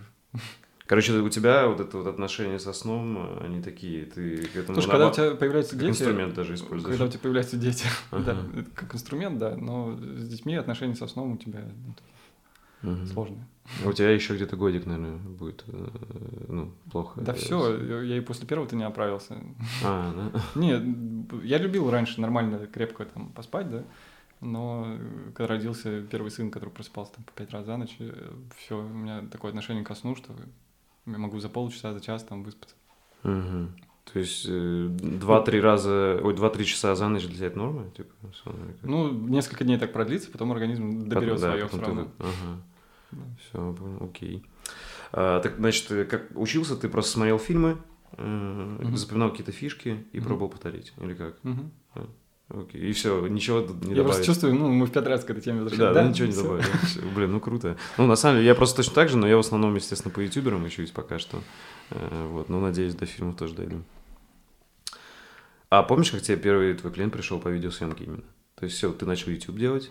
Видимо, Ну, кто-то с YouTube Первые пришел. ребята прислали коробку с играми настольными и попросили вот интеграцию. Мне показалось, что это нормально, потому что Марку были интересны настольные. Благодаря YouTube. Ну да, А, они именно на моем канале Первый клиент пришел благодаря YouTube. Да, да, там было, не знаю, там меньше 10 тысяч просмотров у меня тогда было, и они, их это не смутило, они прислали коробку, я показал, как мы ее распаковываем, как играем в игры. Вот это там вышло. Круто. А, Но это была, получается, такая интеграция. Ну, это интеграция. А да. вот именно первый клиент, который ты снял Ам. фильм, ну, то, что сейчас фильм называешь. Я не помню, кто был первый вообще. А, Вот я помню, ты для женщин снимал там про рак груди. Aviasales, они были уже после... Ага. Это был Aviasales, но они Ага. были после того, как я им уже pre-roll сделал. А, ага. Может быть, pre-roll был первым, да. Наверное. Мгм. Ну, Aviasales, хороший pre-roll, там у него чуть ли не 5 миллионов просмотров они уже накрутили. И, и все выходили на тебя сами, да? Да, все получается? писали сами. Ты никогда не искал. Вообще никогда. И до сих пор так происходит. Вот сейчас, э, начало года, уже есть два таких заказа на... Видишь, из-за того, что я закончил год съемкой истории фильма про историю киберспорта в России, теперь есть заказы на съемку историй разных других индустрий, Круто, типа digital а или историю предпринимательства там и так далее. Крутяк. Ну. Слушай, а ну ты сейчас это твой основной источник заработка или все равно школа приносит больше? Вот именно школа не видео, которое ты сейчас Мгм. начал, А, а французского. Видео, да, приносит э, основные деньги. да. Круто. И получается, ты этот путь прошел вот э, за три года, 2016 по Мгм. Ну, Если 2019. не, не ленился, если ты хочешь это как-то... Да, мне интересно. Как пример, Да, как э, пример. сказать другим людям, то можно и за год это все сделать. Просто у меня много времени ушло на то, чтобы бороться с собой, на то, чтобы признавать себя вот человеком, который может брать деньги за такую Ну, работу. у тебя был все-таки синдром самозванца. Я понимаю, что ты хочешь мне его. Ну, Ну, ну, ты озвучиваешь, это им называют обычно. Ну, хорошо. Да. Давай скажем, что... И как ты с ним боролся, интересно? Ты говоришь, много времени тратил. Наверное, фидбэк помогал, да, когда люди Мгм. пишут. Хотя этот фидбэк, на самом деле, если ты пройдешься по другим роликам, людей, даже которые тебе не особо симпатичны, и увидишь точно такие же комментарии про то, что огненный монтаж, там, э, классная история, ты их начнешь обесценивать тоже. Ну, не, угу. не от того, что у тебя у самого их станет много, а если ты почитаешь и и что сейчас тебе помогает? Ну, мне пишут люди из индустрии. Вот когда они пишут личные сообщения, там, из видео, из продакшенов, которые там много лет работают в производстве видео, да, и они высоко оценивают, вот это работает. Ага. То есть ну, человек в, в YouTube, комментарий в YouTube, он приятен, но он такой, как, как бы такая количественная единица. Угу. А качественная, она в личку приходит. И, то есть, в общем, сейчас перфекционизм и вот это критика, самокритика тебе не мешает, то есть жить? Или ты чувствуешь, без нее бы ты был счастливее, не знаю? Эм, мне кажется, без нее я просто хуже бы работал. Мне, а. мне знаешь, у меня до сих пор а. есть ощущение, что из-за того, что я как бы не, не настоящий режиссер, что я, я всегда делаю видео, как будто я просто зритель и зритель-критик, да, э, который вносит замечания режиссеру, типа поправь здесь, поправь там, вот так и на монтаже работал раньше. То есть я открываю монтажный стол, начинаю что-то делать и критикую сам себя, и благодаря этой критике что-то там ага. Отшелушивается. Короче, для тебя это все равно благо, ты считаешь? Ну, да. Несмотря на то, что ну, трудности добавляет определенно. Да не добавляет, это трудности, да? это процесс. Ага. Для меня это процесс, часть процесса, нет я. Слушай, а можете закрыть этот гештальт, там, не знаю, пройти какое-нибудь режиссерское образование? Хотя вот тоже есть Тарантино, он же получается, как mm-hmm. и ты. Ну, ты называешь это не настоящий режиссер, но по сути настоящий. Да нет такого гештальта. Из-за того, что теперь приходят заказы, и вот э, в прошлом году эти фильмы поехали на какие-то там фестивали, хоть и маленькие, локальные, что-то где-то взяли. Наверное, это все состоялось уже как-то ага. без, без меня и без моих гештальтов. Круто. А ты помнишь, э, ну, у тебя не было проблемы цены назначать правильные, да, чтобы это есть, приносило? Есть, до сих пор есть, да. Ага. Мне интересно, вот как ты... Я доверяю ну, супруге это сделать. Ага. потому что у меня с ней потом обсуждать, куда уходит месяцы жизни. Она говорит, не-не, это все должно дороже быть. А, не помнишь, я... сколько первый проект вот ты делал по деньгам? Мало, там, 1050, например, был какой-нибудь там прирол. Ага. Ну, не интеграция, а в смысле, внешний. Слушай, а сейчас вот, допустим, вот фильм вот средний, ну, допустим, как Quake, там, сколько вот стоит? Ну, не как не Quake, а про игры вот компьютерные. Mm-hmm. Сколько такой фильм может стоить? Ну, порядки, просто интересно. Сейчас мне интересны фильмы в районе миллиона, например. Миллион, да. Mm. Вот за такие 15 минут, наверное. Ну, 10 Хрон не важен, эффект важен. Ага. А эффект такой, что, например, у фильма про Гаргашьяна он был залит нативно на страницу Facebook uh-huh. продакшена, который мне это заказал. И там собралось 12 тысяч шаров и 20 тысяч лайков, миллион просмотров, который был, случился органическим путем. То есть он там каким-то образом в Фейсбуке вируснулся. При том, что на, обычно на их странице там 20 шаров. Например. Э, слушай, ну, наверное, можно э, сказать, что ты что-то понимаешь э, в вирусности роликов, нет? Не, не, мне кажется, нет. Я думаю, что я просто честно рассказываю какую-то историю, uh-huh. и люди это чувствуют, и все. Короче, искренность. Я думаю, что она, да. Вот чего мне, кстати, у Питера Маккинона не хватает. А, ну, значит, ты не чувствуешь там вообще искренность? Нет, конечно. Да, во-первых, он говорит очень банальные вещи. Uh-huh всегда супер банально. То есть, может быть, это приятно тем, кто там плохо знает английский, например, что они все равно его поняли. И ну, поэтому, наверное, это мне так. И поэтому есть ценность в этих мыслях, потому что ты их просто понял. Но на самом деле они примитивные. Тогда какие ютуберы ты уважаешь? Вот ты сможешь критикуешь? Я, я по-прежнему уважаю Кейси. Я думаю, что, uh-huh. во-первых, Кейси сверх, сверхчеловек. Uh-huh. ну, с точки зрения как раз продуктивности. Uh-huh. Я думаю, он подложил большую подлянку вообще всем, кто э, его копирует, тем, что вот как раз он умеет восстанавливаться за 4 часа сна, э, тем, что он настолько да. продуктивен, тем, что у него огромный архив. Э, очень многие начали копировать именно это. То и есть не смогли Не просто вывести. встали на boosted board, да? они не просто начали писать рукой там или, или, или косячить там как-то, да, они, они скопировали его как будто бы производительность, но это тяжело дается, и люди высыхают быстро. И вот, например, я часто натыкаюсь на каких-то небольших блогеров, которые начинают для чего-то записывать влог за полчаса до вылета, потому что Кейси так все время делает. То есть они начинают влог с того, что смотрят на часы и говорят, у меня самолет через там полчаса, но мне нужно успеть то-то, то-то, uh-huh. а до этого ролик не выходил месяц. Ты думаешь, ну какого хрена ты его записываешь сейчас за полчаса до вылета? Запиши вчера. Ну, то есть они просто изображают вот эту вот плотность этого графика, который есть у него, потому что он подарил им такие сюжеты. Uh-huh. Короче, он сверхчеловек. Э, короче, вот он искренний, ты ему веришь, короче. Да, он, конечно, искренний. Э, я, знаешь, думаю, что у нас, кстати, есть общего. Угу. Сохранившееся дивергентное мышление. Насколько я понимаю, он тоже плохо учился в школе и не учился в каком-то высшем угу. заведении. А что такое дивергентное мышление? Ну, это когда тебя не испортили образованием, и ты умеешь находить каким-то простым вещам множество альтернативных ну, применений. Круто, круто. То есть, ну... А как проверить, есть оно у тебя или нет? Я не думаю, что есть какой-то тест. Ну, это когда ты Очень простой пример. На TED.com выступал такой э, человек с самым популярным роликом про школьное образование, про то, что школа убивает креативность, например, вот про это. Он говорил, что там вот ребенку можно дать скрепку и предложить ему что-то с ней сделать, да, Мгм. и ребенок задаст уточняющие вопросы. А, Ну, то есть ты ему говоришь, что ты можешь делать со скрепкой, а ребенок говорит, ну, сначала скажи мне, какого размера скрепка. Она больше, чем дом, больше, чем машина. Ее можно, она льется, ее можно гнуть там как-то. Ну, то есть для него нет ограничений. Для, тебя, для взрослого человека скрепка, кусок алюминия, согнутый определенной формы. Короче, креативность вот это... Э, Нет рамок у тебя. Ага. Когда ты, ну, когда для тебя вот это слово скрепка не, не означает кучу преград. Мгм. Круто. И кроме Кейси и себя, ты еще каких-то относишь ютуберов к такой, э, ну, не знаю, можешь ну, каких-то вот выделить прям вот, может быть, действительно, может, они какие-то маленькие, их не все да, знает, ну, но тебе нравится. ты знаешь, я вот недавно наткнулся на парня, э, грузина, который ездит на внедорожнике, он в Питере живет, и снимает на Canon, по-моему, C200, на киношную камеру, но сложную, не знаю почему. Мгм. Он снимал просто бездорожье, но снимал супер атмосферно, с живым звуком, классной картинкой такой, знаешь, поэтичное, такое поэтическое бездорожье. Как зовут, не помнишь? я помню, конечно, Ага. Бека, Мелания и, Мгм. или, Малания, там что такое. А, Помню, ну, конечно, и такой... Бека, я помню. Я тебе могу скинуть. Ну, ты знаешь, я его начал всем советовать, говорю, вот смотрите, классный чувак, маленький такой. А он что-то превратился в какого-то блогера буквально вот сейчас, последнюю неделю. И какой-то начал фигню снимать. Короче, у тебя разочарование, да? типа? Ну да, как-то... как А еще кто-то есть такой? Ну, понятно, что Кейси это самый топ. Мне как бы. смотрели... Ну, при этом он, конечно же, тоже устал и стал семейным человеком и так далее. И отошел от всего. Не, не знаю, на YouTube, наверное, ни- никого. Я, э, как-то меня спрашивали, типа, на кого ты подписан, я открыл подписки и понял, что самый популярный канал, ну, самый популярный, в смысле, из тех, на которые я всегда откликаюсь, Ага. это архив Гостелерадио фонда СССР. Там, короче, передачи разные, советские, старые, и реклама там старая, это очень смешно. То есть это моя основная подписка на YouTube. Мгм. Прикольно. Со- Советская реклама. Ну, не только реклама, там передачи, фильмы, там все такое. Прикольно. Ты оттуда черпаешь вдохновение. правильно? Нет, я не черпаю вдохновение. М? Я из жизни черпаю вдохновение. Кстати, да, давай вот расскажи, откуда из жизни, откуда, из природы там. Да, ну вот я снимаю историю про там человека, Мгм. Влюбляю себя в него насколько-то, и все, и мне легко про него рассказывать, мне не нужно дополнительное вдохновение, чтобы рассказать о человеке, который тебя и так уже вдохновил. То есть нужно просто не рассказывать о какой-то ерунде, а рассказывать о том, что тебя действительно вдохновляет. Мгм.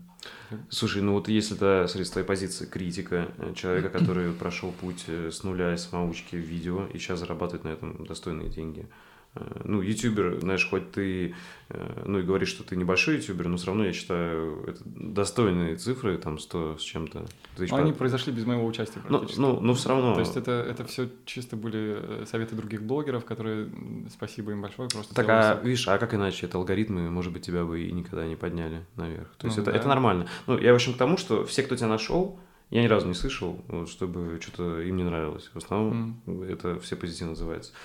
Вот э, со всего, с высоты всего этого опыта, э, какие ты можешь дать рекомендации в целом ютуберам э, или видео киноделам? Ну, вот Они, кто- они им не понравятся, потому что это долгий тернистый путь, э, в конце Мгм. которого, возможно, ничего нет. Ну вот говори как есть. Ну, вот так и есть, делайте трушно, и все. Ага. Ни на что не надеяться. типа. Типа. А на что, в смысле, получать заказы? Ну, вообще, типа, можно ли это рассматривать, как знаешь, ну, вот как думаешь, правильный подход э, смотреть на это, что, типа, сразу за делом зарабатывать? Или вот это неправильно? Надо смотреть на это, что, типа, я буду делать, мне по кайфу, а если деньги придут, они придут. Для кого-то это сработает, просто я так не думал. Я, не думал получать оттуда деньги. У меня все как-то... Как и тот э, билет в одну сторону в Шанхай, это было без какой-то... Без какого-то стратегического планирования. У меня не было даже... Ну, мой горизонт планирования завтра. Вот. То есть, э, какие-то еще вот советы будут? Вот, Не знаю, как вот, вот именно ты же видишь, замечаешь, говоришь, очень много банальных ошибок. Да, ну потому что все копируют друг друга. Я думаю, что нужно либо искать другие источники, Мгм. из которых вы копируете. То есть, то есть какие-то какое-то крупное кино или может даже картины, Книги. может быть фотографии, может и книги, да. А, Короче, копируйте из каких-то первоисточников стараться. Мгм. И, и так, мне кажется, Это проще дойти до своего стиля, чем копировать уже чужой сформированный, потому что от него тяжело делать. Я говорю, вот, вот продуктивности Кейси, который он за- зародил, да, тяжело отделаться людям. Потому что они все теперь делают... Вот знаешь еще какая штука? Вот кроме того, что он показал, что он в плотном графике живет, это, и все теперь вынуждены за полчаса до вылета делать влоги, он показал, что его вот эта работа над, над какими-то сложными кадрами, склейкой э, активной, она как будто бы ничего не стоит. То есть он по щелчку это делает, там буквально полторы-две секунды экранного времени может занимать э, быстрая нарезка на дрон, которая снималась явно 20 минут, 30 минут. Мгм. И люди это тоже подхватили и начали делать вид, что вот я сейчас сделал склейку, но она незначительная, не парьтесь, да. И они как бы вот Обесценили это, это? обесценили, да, я думаю, сильно и свою работу. И это просто, и это продолжается. Э, Это страшная штука. Короче, не надо копировать уже тех, кто скопировал. Потому что это, это, это- Смотрите это такой очень быстрый путь под откос, мне кажется. А, при этом ты же согласен, что это единственный путь обучения э, начинать кому-то подражать. То есть э, просто делайте это лучше с первоисточника, правильно? Вот так сказать. Ну да, наверное. Ага. Ну, То есть это как, знаешь, вот в наше время, вот есть даже фильм такой «Ремикс», не знаешь? Мгм. На, на YouTube документально, минут 20 идет, м, про то, что типа все ремикс. М. Знаешь, там битлы начинали как Мгм. кавер-группа, э, там э, э, Ну, разные да, да, художники Кейси- учились, копируя, да, Да, других художников. но вот появился Питер Маккинон, многие думают, что копируют Питера Маккинона. Он, он ремикс, но М. он для многих первоисточник. Хотя, Мэ- ты Мэтт зам- это- хотя ты заметил, что... Да, вот этот Мэтт, с которым тебя сравнивают, он, э, он у кого взял? Ты так с лета можешь сказать, у кого он взял? Ну, что-то у Джо Рогана он взял, что-то он взял у, из кино. Вот. Ну, вот из, из просто из абстрактного, да? То есть у какого-то одного конкретного человека ты не можешь. То есть для тебя он, в принципе, первоисточник. Ну, для меня, стиле. наверное, да, знаешь, хотя Ну, наверняка прикинь, он... прикинь, в каком году он это сделал. То есть он стал э, прародителем Ага. какого-то нового стиля уже очень относительно недавно. Да. После того, как появились э, блогеры и так далее. Мгм. Есть еще место для людей. Не, не все ремикс. Ага. Ну, то есть это ремикс, но ты, ты можешь заявиться и, и создать... Сын, ну свой- это нормально тоже, у тебя же тоже сначала э, стиль твой прорисовывался постепенно, правильно? Мгм. Не- вот там, если посмотреть первые твои, вот можно сказать, что типа ты решил как кейси, типа каждый день, Мгм. да? Мгм. Но потом реально твой стиль прородился. Ну да, я думаю, он... Конечно, ты, ты даешь мне шанс, что я могу из, ну, из чувака, который начал копировать что-то свое. Ты, конечно, конечно, можешь. Просто ну, на- надо привносить с каждой работы что-то Мгм. свое. Э, Мне кажется, проблема у людей прислушиваться к своему и вообще понять, что это что-то стоит. Потому что многие стесняются думать, что их мысль, она ну, почему-то важна там, да. И они думают, что мысль человека, которого они уже видели, у которого особенно большие цифры на YouTube, она важнее. Это, же, Ага. это же неправильно. Ты, ну, многие Да, не да. прислушиваются к себе, а сразу идут за вдохновением. Вот, например, в дизайне у меня была такая тема, когда я нанимал дизайнеров, я видел, что они садятся за выполнение э, работы, за выполнение задачи, уже за компьютер открывают белый лист бумаги и там что-то пытаются решить. Кликают, кликают, но у них не было решения в голове до того, как они туда сели. То есть у них есть задача, но решение не придумано. Они садятся и пытаются его выжать из компьютера. А компьютер это как бы просто инструмент, он не должен тебе помогать. Ну, то есть ты должен что-то придумать. И люди садятся без идей. Также они садятся, например, за ролик без, без какой-то конкретной идеи заранее и, и думают, так, ну, мне нужно вдохновиться. Открывают 50 вкладок, смотрят ютуберов, и все это кончается тем, что они тупо их скопируют. Мгм. Потому что нужно, нужно начать что-то делать, когда ты услышал у себя внутри, короче, месседж какой-то, ты понял, что надо сказать. То есть можно эти рекомендации так вывести. Первое, это если уж и копируете, то ищите лучше первоисточники. А второе, это не обесценивайте свои собственные чувства, э, Да, прислушивайтесь да. к ним. Ну, конечно. Ну, э, да, не копируйте источники. Мгм. Окей. Да.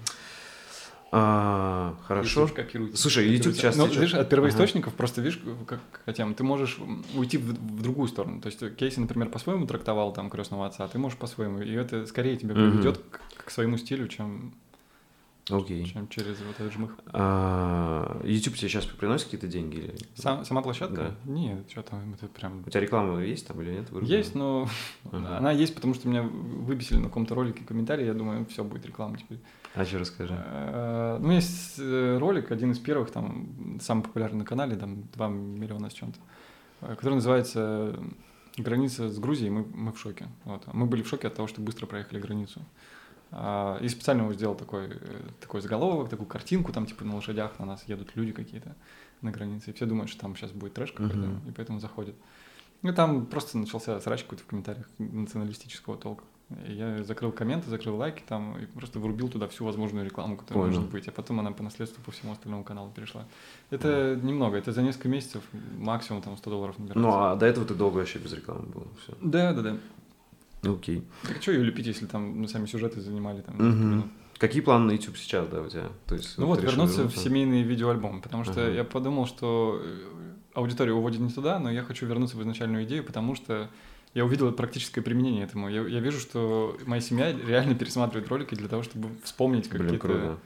То есть, а если бы это было не на YouTube, то вряд ли вы бы это делали, да? Да причем делали бы, ну, это удобная площадка все равно. Uh-huh. Я, я рад, что есть такой побочный эффект, как мотивация людей к путешествиям на машине по стране, например. Uh-huh. Кто-то пишет, что они ребенка решили завести, потому что посмотрели, что это весело. Блин, ну, то есть есть э, этот побочный эффект, он мне нравится, да, поэтому я вижу смысл в том, чтобы это публиковать. Но в целом я хочу, чтобы это оставалось видеоальбомом, который мне интересно пересматривать. В этой, и по этой же причине я не хочу рассказывать, сколько стоила гостиница, потому что мне в будущем, это не через пять лет, я не хочу знать, э, сколько она стоила. Ну, какая разница? Мне, мне важно, какие у нас были эмоции. Все, понял. Короче, ты хочешь запечатлить... Э, это семейный видеоальбом, у которых, э, который есть возможность наблюдать у большой аудитории. Может быть, это их тоже, как бы, это им нравится, потому что они думают, что они подглядывают за чужой жизнью. Э, ну, а но если это будет им не нравится, и вдруг там ты, знаешь, вот неожиданно там куча дизлайков, хейта, mm-hmm. то ты прислушаешься к этому и скажешь, да идите вы, это, это так я вижу, типа, свою семейную Я жизнь. думаю, что дизлайки меня уже не, не остановят, конечно. Ага. То есть я видел, как они не, незаслуженно перепадают людям. Я вообще, в принципе, мне не нравится, что лайк или дизлайк, или отписка, подписка ага. стали таким инструментом давления со стороны аудитории на YouTube, ага. потому что они им как будто бы шантажируют тебя. То есть они тебе говорят, влеплю тебе то, или сейчас отпишусь, или отписка там. Почему это должно быть важным? То есть, если представить ваши взаимоотношения, особенно вот мои, когда я не делаю рекламу, то я сажусь и за неделю делаю видос, это довольно сильное э, вложение по времени и ресурсам выдаю вам видео. Все, что вы можете сделать, это вот ну, посмотреть и как-то на него отреагировать. Это как бы не пропорциональный обмен. Ну, то есть ты гораздо лучше воспримешь какую-то конструктивную критику в комментарии, чем дизлайк или Ну, она мне то, ну да, гораздо лучше восприму. Ну да, то есть ты имеешь в виду, они же имеют на это право, там, если что-то им не понравилось, написать. Да, Но вот э, именно говоришь, что типа все, я тебя отписываюсь и ставлю дизлайк, вот, вот это, именно вот эта фигня полная. Это мне никак вообще. Ага. Дизлайк, э, ну я не представляю, что... не представляю, ну, а вообще какая-то конструктивная критика на тебя влияет? Ты прислушаешься, бывает? Вот недавно был ролик, который я сказал, что удалю, я его убрал с канала. Ну, я написал в заголовке, что удалю, и удалил. Это который вот был последний предновогодний? Угу. В общем, там парень написал, что мы любим твои ролики, смотрим их всей семьей, но э, имей в виду, что это уже которое там обещание, которое не выполнено, имеется в виду сроки. То есть я говорю, mm что выпущу ролик и не выпускаю. Он говорит, просто, типа, имей в виду, прислушайся. А, важное замечание, согласен, есть такая история. Ты прислушался? Косяк, но я, ну как прислушался, я и знал об этом. Uh-huh. То есть это, это конструктивный комментарий, в принципе. Трогает ли он? Ну, наверное, где-то да. Uh-huh. Наверное, ну это, это правда. Но зато я... это не то, чтобы я вру им, что сейчас выпущу и не выпустил. Это, ну да, я не, не справился со сроками в очередной раз. это другая история. Короче, к уважительной какой-то критике ты прислушаешься, и она может Не то, чтобы она... Не, она уважительная, потому что они начали с того, что похвалили. Не, не, поэтому. Не, не, не по... вообще в целом. Может быть, даже он напишет там сухо по делу, ну, с уважением. Я имею в виду не просто типа, ах ты там засранец. Не, конечно. По, по делу, конечно, всегда приятно прочитать критику, да. Но у меня такие ролики, что что там критиковать особо. Ну, не было такого, что, знаешь, тебя изменило что-то. Вот ты ютубом занимался тогда mm. там два года, да, до mm-hmm. перерыва. Mm-hmm. И вот люди тебя как-то повлияли в хорошую сторону. Было такое, что типа... Да ты, не в хорошую, не в плохую. Я думаю, что никак не изменили комментарии ага. меня вообще. Okay. Даже вот когда они просят рассказывать подробнее про вот эти вот ну, места, куда пойти, я понимаю, что идите гуглите. Я, я не хочу это рассказывать. Не хочу канал вообще превращать в это, ну, в бытовуху такую. Okay. Для меня это бытовуха, которая не... есть куча блогеров с GoPro, которые там готовят что-то и рассказывают, как они сейчас вот пожарили, сейчас ага. они купили что-то. Окей. Okay. Тогда чуть-чуть про то, как ты подходишь к съемкам. У тебя всегда есть сценарий. Никогда нет сценария. Никогда вообще. Угу. То есть это все фристайл. Как... Mm-hmm. Можешь рассказать, как это от и до? Ты происходит? про блог, да? Вообще в целом. В, в, да. Нет, это разные. Ну, да. вот влог это. Да, это... В, как влогу и как коммерческим проектом. Влог это история, когда я даю вот как раз жизни возможность меня ага. удивить и просто снимаю все, что она как бы предоставляет. А потом на монтаже уже придумываю сценарий, выбираю какие-то яркие моменты. То есть даже какие-то шутки там заранее продуманные. Я думаю, все это увидят. Ага. Продуманную шутку увидят все. Ага. Если только она специально не сделана так, чтобы выглядела продуманной шуткой.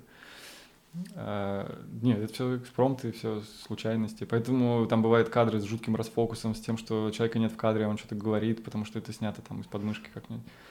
А, ну, то есть все, ты берешь камеру, поехал, Снял, и да. весь основной, все интересно, вся основная что... магия в монтаже, да? Да, ну потому, ну я как бы открываюсь этому э, путешествую или ситуации, я пытаюсь ее воспринимать как если бы я был маленьким ребенком, короче, мне все нравится, меня все вдохновляет, и я снимаю все, что Круто. меня удивляет. Круто. Снимаю, позже отфильтровываю. То есть там, там многоступенчатый фильтр. Фильтр вообще главное слово, чувствуешь? Ага, да. Там э, многоступенчатый, потому что сначала ты фильтруешь, что снимать, не все снимаешь, потом ты отфильтровываешь на монтаже многократно, и в итоге выходит какой-то концентрат. Э, у тебя есть какие-то принципы, знаешь, этого фильтра в монтаже? Типа, что ты вырезаешь? Все, что скучно пересматривать. И в процессе uh-huh. монтажа ты очень много раз откатываешься назад и пересматриваешь заново. Да. И, и в, в этом в эти моменты ты понимаешь, что тебе надоел вот какой-то определенный эпизод, ты не можешь его уже смотреть там в десятый раз. И убираю его. Если не могу смотреть в десятый, кому-то сложно в первый. Э, у тебя есть там, знаешь, какое-то типа правило, там, не знаю, три раза пересматриваешь? Или это всегда по-разному? Часто может, пересматриваю. Раз... Я пересматриваю очень много. Прежде чем что... выложить последнюю версию. Ой, разумеется, да. А ты сколько раз пересматриваешь? Очень много в процессе, и, ну, разумеется, один больше раз... Больше 10 раз? Больше гораздо. Uh-huh. И, и перед тем, как выложить, конечно, и когда выложил тоже, перед тем, как его открыть, потому что важно, как YouTube его пересчитал, возможно, с uh-huh. косяком такое часто происходит. Конечно, важно. Ты показываешь зрителям. Ну, для меня, я, может быть, очень э, старый человек. Знаешь, я как-то, как-то жил, короче, когда в Азии, uh-huh. на Бали встретил м, американца старого, который... Э, мы вместе были в очереди на самолет. Он был в пиджаке, в таком очень плотном. Я ему говорю, не, это не жарко ни разу, это Бали. То есть все в тапках, в шортах. Он говорит, знаешь, молодой человек, я из такого поколения, когда полет на самолете означал событие. Мы всегда были в пиджаках, типа, когда летали. Мне кажется, я тоже настолько стар, знаешь, что для меня выход к, к аудитории с видео э, настолько ответственный момент, что я мне не жалко своего времени, чтобы пересмотреть, удостовериться, что там все верно. Волнуешься всегда, когда выкладываешь? Нет, потому что нет. Ну, если я пересмотрел и понимаю, что все посчитано и сделано, как я, как я задумывал, то какое волнение? Ты должен быть уверен, конечно. Окей. Какие-то еще правила монтажа у тебя есть, вот кроме фильтра? А это были правила Ну, не знаю, ну не правила, вот какие-то, знаешь, что-то можно про монтаж сказать. Э, ну, мы вначале разделили вопрос на съемку влога и фильма. Для фильма, да, сценарий есть, потому что там такая долгая работа идет у меня. Например, когда я делал историю киберспорта, я сначала, как и другие истории, я сначала изучаю какой-то средний срез аудитории относительно своей темы. То есть, ну, я читаю комментарии и какую-то пытаюсь понять примерное отношение к этой теме и какие-то проблемные места минимизировать, чтобы uh-huh. не было хейта на эту тему. То есть я читаю, чего людям не нравится в роликах, которые примерно об этом же. И, или чего им кажется недосказанным, и тогда это говорю. Ну, то есть вначале у меня идет, короче, research такой, где, ага. где я изучаю отношение к, теме, о которой собираюсь говорить. То есть не саму тему даже, угу, а ее отношение. отношение к ней, да. Угу. Потому что мне важно, как оно заходит потом. То есть первый этап, потом Потому пишешь... что это, это, знаешь, это, мне кажется, залог того, что история будет распространяться. Потому что угу. последние ролики, вот эти вот фильмы, которые я делал, они хорошо разошлись. Э, киберспорт, который вышел на канале Игромания, там, насколько я понимаю, сам, у них залайканный ролик на этом канале, они и очень много репостов у него, и там и ВК. И... Ролик офигенный. Вот. Э, ну, то есть, э, чтобы это расходилось, должно быть много э, разных обстоятельств. Короче, вот research это типа Первое, отношение людей. Да, да, да. Потом ну, сценарий, Текст. потом ты погружаешься в сценарий. Да, у меня. Ну, я делал такой timeline огромный.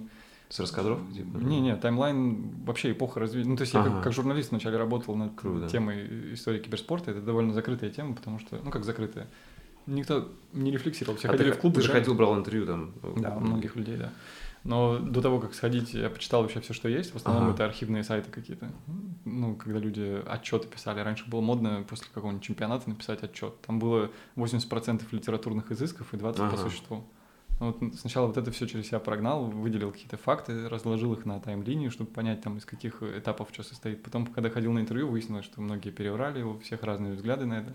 Ну, короче, это какая-то журналистская была работа реально по восстановлению хронологии. Угу. Угу. И потом пишешь текст, потом Нет, текст, кадровку. Текст позже, да. Ну, я, я пошел... Мне вообще кажется, что сейчас история работает, когда ее живьем рассказывает какой-то человек, и потом я этот живой текст нарезаю, и он идет и за кадром, и в кадре, и, и по-всякому. Главное, mm-hmm. чтобы это был живой текст. И потом на него нанизываю и историю, и кадры. Но основным у меня является спикер, его мысли, его поток. Ага. То есть... Э, это по... сложнее на монтаже. Ты под это уже потом поставишь. Да, это сложнее на монтаже, но зато люди видят, что ты не заставлял человека говорить написанный текст. А, раскадровки у тебя вообще никогда не бывает? Нет, зачем он нужен? А, да, нифига. Так, ну, а мне вот как-то помогает. Раскадровка? да, естественно, не в живых, вот как мы сейчас снимаем, а вот какие-то вот таких маленьких Нет, никогда, да. Мне кажется, это какая-то двойная работа. Я, я часто перерабатываю, но не в этом. Ну, то есть ты просто текстом описываешь? Или как? Угу. Ага. Я представляю просто, и, и поэтому не описываю, наверное. Мгм. То То есть есть я у тебя, представляю- у тебя как там описано прям человек берет. Не, там, не, или- в том-то и дело. Это Ага. так пишут сценарии взрослые Да, а люди. как А, у меня делаешь? просто текст, э, который я, скорее всего, произнесу за кадром. И примерно Ага. и в каждом абзаце я примерно представляю, что покажу. Все, понял. Окей. Ну, я А представляю. если картинку. кадры какие-то без звука, э, ну, в смысле, без голоса, ты их Мгм. описываешь, нет? Не, не, я, я при- примерно понимаю, что зачем пойдет. Мгм. Не, все это в голове происходит. Это, наверное, нужно выносить на бумагу. Ага. Окей. Я так не делаю. Ты сделал свой курс, э, получается, онлайн, Мгм. курс по сторителлингу и, э, и монтажу. Э, Расскажи, как ты вообще к этому пришел? Это какой-то эксперимент или ты реально серьезно хочешь онлайн-образованием заняться? Или реально серьезно хочешь, его 200 человек купили уже. Ну да. Ну то есть это как получается уже серьезно, да. Ну, Э, а, Я его не не сделал до конца. Знаешь, говорят, что типа, если ты хочешь чему-то научиться, начни учить этому других. Ага. Вот Я думал э, использовать эту возможность, предпродажную в том числе, для того, чтобы... Сам а, себя смотивировать. э, Не, не, чтобы у меня был такой вот буфер, чтобы я мог не брать в течение там долгого времени заказы коммерческие, в моем случае это будет полтора месяца, Мгм. а, и за это время заняться только курсом. Сейчас так получилось, что люди, слава богу, купили достаточное количество, чтобы, я чтобы это получилось. Теперь у меня есть возможность э, как-то подбить, наверное, итоги, как-то как вообще переосмыслить весь свой опыт, который накоплен, понять, как вообще, в принципе, подхожу к видео и рассказать об этом другим, да. Потому что запрос был давно, рассказывали, точ- точнее, задавали вопросы о том, чтобы, чтобы научил отдельным каким-то элементам, то одному, то другому. Но мне кажется, по отдельности это не сработает, нужно в комплексе рассказать Мгм. с самого начала, особенно про источники там вдохновения, откуда проще начать. Многие думают, что достаточно один, ну, какую-то какую правильного режиссера посмотреть, какую-то правильную книгу прочитать или что-то такое. Все, сложнее ведь. Ага. Ну, то есть там, э, ну, и- если сейчас мы с тобой обсудили, вот, э, как ты сам учился, Мгм. и там, что ты самоучка, э, тут, ну, в общих чертах ты и рекомендации дал некоторые, то там ты попробуешь прям вообще разложить все по полочкам, Мгм. да? Да, так, так и есть. И поэтому, ну, люди понимают, что у меня примерно так и будет, поэтому покупают. Ага. А, есть большое доверие, видимо, к тому, как я расскажу об этом. Окей. И как ты сейчас сам, как оценишь свою работу, ну, то, что Над- над курсом? Да. А, ну, здесь ответственность повышенная, да. Ага. много чего на, на кону. Мне нравится этот research, я в том числе, это позволяет мне, например, посмотреть какие-то фильмы, которые я упустил. Я хотел э, давать ссылки на, на кино, Мгм. но возможности посмотреть не было, в том числе из-за вот этой гонки, из-за того, что мне нужно было постоянно зарабатывать. Окей. Ну, то есть это такой, это ситуация вин-вин, мне кажется, потому что Ага. э, я, в принципе, мог бы рассказать и без дополнительной подготовки что-то, но благодаря тому, что высвободился месяц, э, я могу глубже это сделать. Мгм.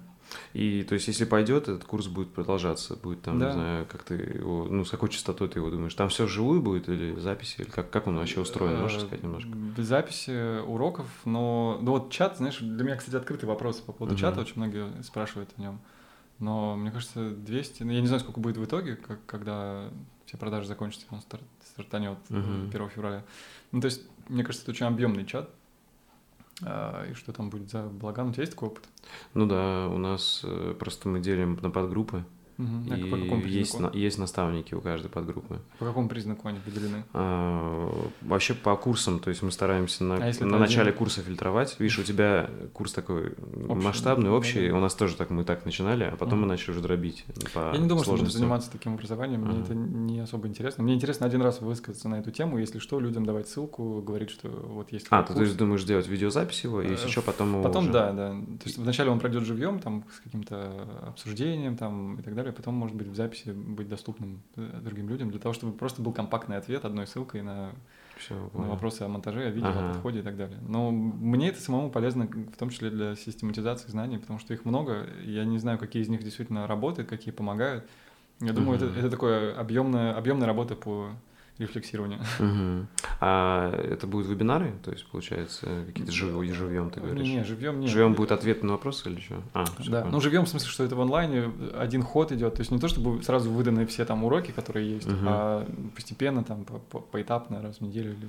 Смотри, ну, просто надо подумать еще. на лендинге у тебя очень мало инфы. Да, да, да. Ну, потому что Э, ее и не было. Мне, да. мне хотелось запустить предпродажи, я тебе говорю, для того, чтобы э, Это, это, наверное, редко кто так делает, но я использовал в наглую, видишь, аудиторию, это возможность. И вот, да, я один из тех, кто, э, как ага. сказать, э, это сработало. Спасибо я купил. тебе и остальным, да. да, не, я имею в виду не к тому, чтобы, э, там, да, спасибо, а к тому, что можешь немного рассказать, к чему готовиться, короче, как это будет, там, не знаю, три раза в неделю, или как... А три, как, по, как, по-твоему, это, это не слишком плотно?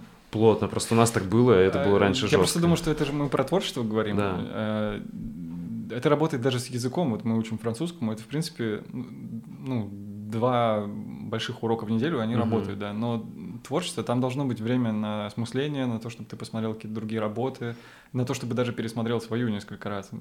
Это не может проходить в таком графике. То есть думаешь, один, одно занятие в неделю? Ну, возможно, если объемное прям. Я сейчас uh-huh ты, ты тестирую это все. Все, понял. То есть, короче, до конца еще ты сейчас не можешь сказать. Нет, иначе бы я его запустил, если бы он уже был готов. Понял. И а какая продолжительность у него хотя бы? Вообще, расскажи, что можно про него знать сейчас.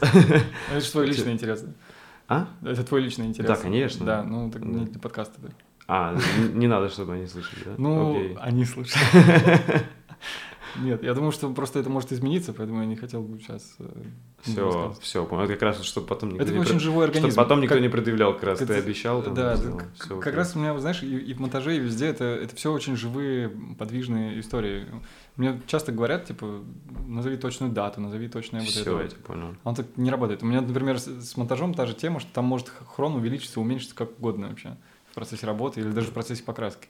Ну, Потом... тогда хотя бы там точно будет про э, сторителлинг в плане, как строить историю. Да, конечно. Посмотри, ага. я ага. первые 50 курсов продал людям с возможностью созвона часовым, и некоторые люди выбрали созвон до начала курсов. Ага. И поэтому я с какими-то людьми уже успел поговорить, с пятью, и примерно понял, ну как, вряд ли с пяти можно прям сделать, конечно, uh срез, но я хотя бы какие-то портреты для себя отметил. Я не думал, что это будет такой вот у меня слушатель, такой uh студент.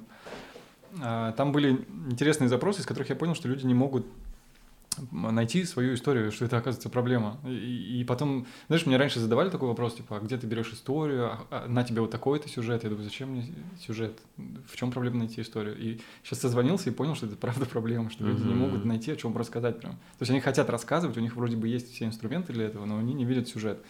И поэтому найти его у себя под носом, это будет одна из задач, да. Круто. Сюжет, конечно, есть у каждого вообще. И ну, просто у каждого найти его, распознать, э, потом попробовать найти свой стиль, да. Э, будут базовые э, базовое какое-то объяснение про съемку, про настройки какие-то. Ну, ну, Короче, такие... больше курс про творчество будет, не про технические Техника моменты. мне неинтересна никогда да. была. Единственное, что я вижу большой запрос на цветокоррекцию, при том, что я не думаю, что у меня какая-то глобальная экспертиза в этом есть, но расскажу все, что знаю. Uh-huh, uh-huh. А цветокоррекция почему-то больной вопрос. Не почему-то, видимо, а потому, что я тебе говорил, что люди сейчас только цветом, uh-huh. цвет распространяют, цвет любят и придают ему слишком большое значение, на мой взгляд. Возможно, кстати, Питер Маккинон на это повлиял очень сильно. А может, даже Вес Андерсон твой любимый. А, вот, кстати, да. да. Я все-таки опять да, он, он такой, к источникам. Он, у него все яркое. Да. Угу. Окей, и... В общем, ты будешь как раз вот то, о чем мы говорили, ты будешь стараться, чтобы люди вышли не там, не 200 копий Лео, Баланева, который бы в твоем стиле делали. А, а вот как раз-таки на творчество каждый я искал хочу, свое. каждый искал свое, конечно. Сначала свою историю, потом свой стиль, потом свои сильные стороны, в принципе, развивал бы. Круто. Они есть у всех. Блин, слушай, ты вот сейчас сказал вроде ничего такого, но я вдохновился, вот я, жду, и я жду, и я жду, и я жду. Я тоже думаю, что ничего такого. Вот с одной стороны ничего такого, но это то, что хочется вот мне лично. Потому что я этот год потратил как раз на все технические моменты. Ну, ты видишь, да, я такой немножко стал задротом в этом всем, разобрался. И сейчас я хочу реально это отпустить и творить. Вот, у меня фотографии был такой, такая же тема, тема, ага. что мне не нравились фотографы, которые вот занимаются вот фотодрочерством, ага. э, потому что я, я видел что они так оттягивают момент, когда им придется столкнуться с творческой задачей. Вот То есть и... они, они, короче, берут и вот этими техни... То есть они думают, что им недостаточно, недостаточный штатив, там, да. линза не та, фильтра нет и так далее. Но и, и этим всем они просто они боятся приступить к этой задаче да. творческой. Стоп, вот, вот, вот ты прям этом... сказал, вот э, это у меня один из страхов тоже. Я вот сам себя перебарываю каждый раз. И то я понимаю, знаешь, мне посмотреть 20 видосов каких-нибудь технических, я такой думаю, вроде я полезным делом занимаюсь, знаешь, выбираю там еще какую-нибудь техническую херню. Вот, а на самом деле я мог бы в это время записать видос, Мгм. и не париться. Ну, в плане, что я его записал, Мгм. может, он там не идеальный был бы, но я бы его записал, и как раз... А так, я, знаешь, я посмотрю эти видосы, там, что, что там мне еще не хватает, а потом такой судорожно начну снимать, и, и сам себе стресс создам. Так и они тебе создают стресс. То есть Да, ты не да. соответствуешь, ты смотришь обзоры техники, ты думаешь, что у тебя не та Да, техника. да, да, это да, же да. источник сомнений просто. Вот стопудово. Поэтому я... Поэтому будем Блин, говорить о, да, о- о зерне. Круто. Блин, я очень жду Мгм. курса. Супер. Да, что-то еще про него хочешь сказать или достаточно? Покупайте. Ну, Его сейчас покупают люди, у которые, стартуют просто с, айфоном. Они говорят, достаточно ли мне будет айфона, и у меня будет слабенький ноутбук, но он все равно потянет монтажную программу. Но если это их инструмент, и они к нему привыкли, то, конечно же, да. Есть люди с Blackmagic, есть люди, которые хотят стать блогерами, есть э, Каролина, да, 300 или Мгм. сколько-то там тысяч. А, Ну, есть еще крупнее блогеры, которые купили. То есть э, Круто. есть, ну, это, это очень широкий диапазон, и, поэтому, и большой вызов, в принципе, рассказать в одном курсе интересно и для тех, и для других, но многие думают, что им будет полезно. Я уверен, что будет полезно. Круто. В общем, ждем. А, какие твои главные инструменты продуктивности? Может, там у тебя ежедневник есть? э, Может, Э, ты нет вот как раз... ежедневника. Э, ну, не знаю, вот, может, какие-то привычки в стиле, там, мало спать. Да, вот это шикарная привычка для продуктивности. Моя продуктивность, мне кажется, Ага. в школьное время держится на том, что я отвожу ребенка в школу. Поэтому я во сколько бы не закончил работу, там, Ага. в 3-4 утра, неважно во сколько, в 8 я встаю и везу его в школу. И это есть такой... Ну, то есть я бы сам себя без него не заставил бы вставать все время в одно и то же время, тем более в такое дикое. Но вот, не знаю, мне кажется, он меня держит в продуктивном Мгм. состоянии. Я понимаю, что завтра день начнется все равно вот в это время. А вот как ты, кстати, ты говоришь, не пьешь, не куришь, еще стресс снимаешь? Может, спорт У какой-то? меня вот его, мне кажется, нет стресса такого. Вообще, то есть ты... не- Я, я знаешь, когда отдыхаю, я Ага. недавно это понял, что я отдыхаю за рулем, когда еду в дальние поездки какие-то. Например, э, вот к родителям я езжу, это раньше занимало там 8 часов, сейчас 6, и это прям э, офигенный расслабон для меня. То есть, у- у- ну, у меня не происходит какой-то активной работы мозга, мне кажется, когда я рулю. То есть это уже довольно где-то где глубоко на, на подкорке, на рефлексиях. Я просто, ну, думаю, могу подумать о, лю- о любых своих мыслях, придумываю какие-то идеи. Вот это все рождается, собственно, Круто. чаще всего. Как дороге. типа медитация Да, шестичасовая. или, такая. или сапсан, вот, например, это идеально вообще. Если ты сел у Ага. окна и по ходу движения, то ты там напишешь любой сценарий за 4 часа. Круто. А то есть какими-то там специальными не медитируешь, там, не знаю, не сидишь? Не, там, не, не, я не- немножко такое? не верю. Я. я, я, видимо, пересмотрел всего этого в детстве. Ну, то есть в такой молодости. Когда, я ездил по Азии и видел всех этих э, людей, Буддистов? э, гуашников, да, ну вот дреды, шаровары, вот это все, медитации, мне казалось, что они просто еще не нашли себя. То есть там были люди, которые себя искали отчаянно. Мне кажется, это те, кто Мгм. как бы, Я просто все время так же, как и ты думал, и я просто вот в этом году, в прошлом уже, получается, году... йогу открыл. Не йогу, а йогу уже давно, у меня просто друг йогой 15 лет занимается, даже 16, по-моему. Мгм. Вот. А медитация никогда не понимал, думал, что за фигня. И вот я понял, это как раз таки, вот когда я начал ставить жесткий дедлайн, там, совмещать несколько работ, грубо Мгм. говоря, вот там видео Мгм. и основной бизнес, э, начал пригорать, то я понял, что медитация это крутая тема. Это надо, знаешь, просто вот найти время в дне, когда ты никуда не бежишь, ничего не спешишь, просто 10 минут посидеть спокойно Mhmm. и ни о чем не подумать. Вот, вот для меня Ну, вот это не- ценность. Я так не могу, да. Я, я Понимаешь? сплю, собственно, плохо из-за того, что не могу восстановить Да, мысли. мысли вот. Да, но для меня выделить в течение дня время ни на работу, ни на какие-то дела, это прям преступление, потому что ты либо семье это должен посвятить, либо работе. Так вот у меня все время такие же, а вот мне кажется, иногда это правильно 10 минут выделить и Ну, отдохнуть. здесь, просто. наверное, у меня и бывает. Я стал, ну, я пешком хожу в офис. То есть я вытащил из, э, компьютер из дома в э, офис, потому что невозможно, когда, Ага. когда ребенок кричит. Типа снял маленький для себя. Ну, да? в нашей же школе французского у нас там довольно большое Мгм. помещение, я просто маленький кабинетик там себе выделил. Я иду туда пешком, беру кофе по дороге. В принципе, вот этой прогулки мне достаточно. Не знаю, 10 ли она минут длится, ну, типа того. Окей. А, Короче, может, а, прогулки и длительные поездки, вот твои инструменты. продук- А Ну. ну еще сон, который все время, и все время Рваный. одно и то же под- подъем, ранний в одно и то Ну, же время. да? Наверное, да, он мне... Продуктивность, да, я не знаю, в чем она. Может, я даже не продуктивный. Почему меня надо спрашивать про продуктивность? Ну, потому- знаешь почему? Даже не про продуктивность, про эффективность. Да. А, а ты эффективный точно, потому что ты делал и доказывал не раз, а, делал качественные фильмы э, с нуля сам. Это эффективно. И они доказывали свою эффективность там охватами. Мне кажется, так далее. эффективность без э, времени в формуле не, не- Мгм. не может быть. Если ты вычитаешь время из формулы, то ты никак можешь замерить Ну, вот видишь, эффективность. вот ты как раз, получается, такой человек, который может это делать. Ты видишь, говоришь, все время дедлайны сдвигаешь, и равно ты Да, я, я и говорю, а как ты можешь оценивать это эффективно, если, например, вот этот хороший фильм с нуля создан за год, значит, он неэффективно Ну почему? сделан. Почему эффективно? Это как ты приводил пример этого режиссера, который раз За семь 7? лет. Да, потому что в итоге-то это получило большой охват, ты получил деньги, тебя оценили. Ну, то есть я вижу тут деньги не как типа там Я э, понимаю, срубил бабла, а что тебя оценили по достоинству. Вот мне кажется, это и признаки эффективности. Вот. Окей. А, ты был в куче разных мест, путешествовал. А, три твоих самых любимых. Вот куда хочется вернуться? Мне всегда хочется вернуться в Шанхай. Это Мгм. город, который меня сформировал, мне кажется. И он у меня такой родной. То есть все его бордюры, парапеты, вонь там всякая. Это все мне очень родное. Всегда прям реально хочу. Пукет, наверное, второе место такое. Я там два года, наверное, в сумме прожил тоже. Азия в основном. Короче, я, я вообще такой... Ну, Изея, город, Мгм. в котором я был в детстве. Ф- И- Изея называется, да. Это Ага. венкийский язык. Означает острое лезвие ножа. Ничего себе. Там У тебя нет каких-то корней там? Э, Не, я русский вообще, прям Ага. до глубины. Я еще пока не, не доковырялся далеко, но сколько ковырял, все русский. Все, понял. Окей. А, Какие книги и фильмы больше всего на тебя повлияли? Вот э, Э, там один или два? Книги, короче, э, Ага. историю я не читаю, да? И не читал никогда? Не читал никогда, да. Ага. То есть у меня из-за того, что я очень фигово учился в школе, у меня были какие-то интересы, там, наверное, где-то в шестом, седьмом, может быть, классе я читал э, книжку «Занимательная физика», потом прочитал биографию Гарри Гудини, и, по-моему, это стала последней книгой, которую я прочитал. Слушай, нестандартный уже выбор. А мне нравились фокусы. Я- мне нравилось... эм, Копперфильд тогда приезжал, по-моему, в страну, и по телевизору показывали его фокусы. Я их записал, и потом, кстати, деконструировал его фокусы. кстати. Получалось? Да, я, Круто. я нажимал на паузу каждую там секунду, что было возможно, и просто Круто. пытался понять, как устроен фокус. Собственно, вот это тот же самый Процесс подход- обучения. Да. Смотри, книги ты перечислил, и. Гудини и физика. Ну, Короче, да вот фокусы, кстати, классная тема, потому что ну, вот когда ты понимаешь, как что-то устроено, и Мгм. потом начинаешь... Я потом придумал свои фокусы, просто потому что понял примерно, как он их э, делал. Примерный ход мыслей, короче, когда он проектировал какие-то карточные или бумажные Мгм. фокусы. Вот.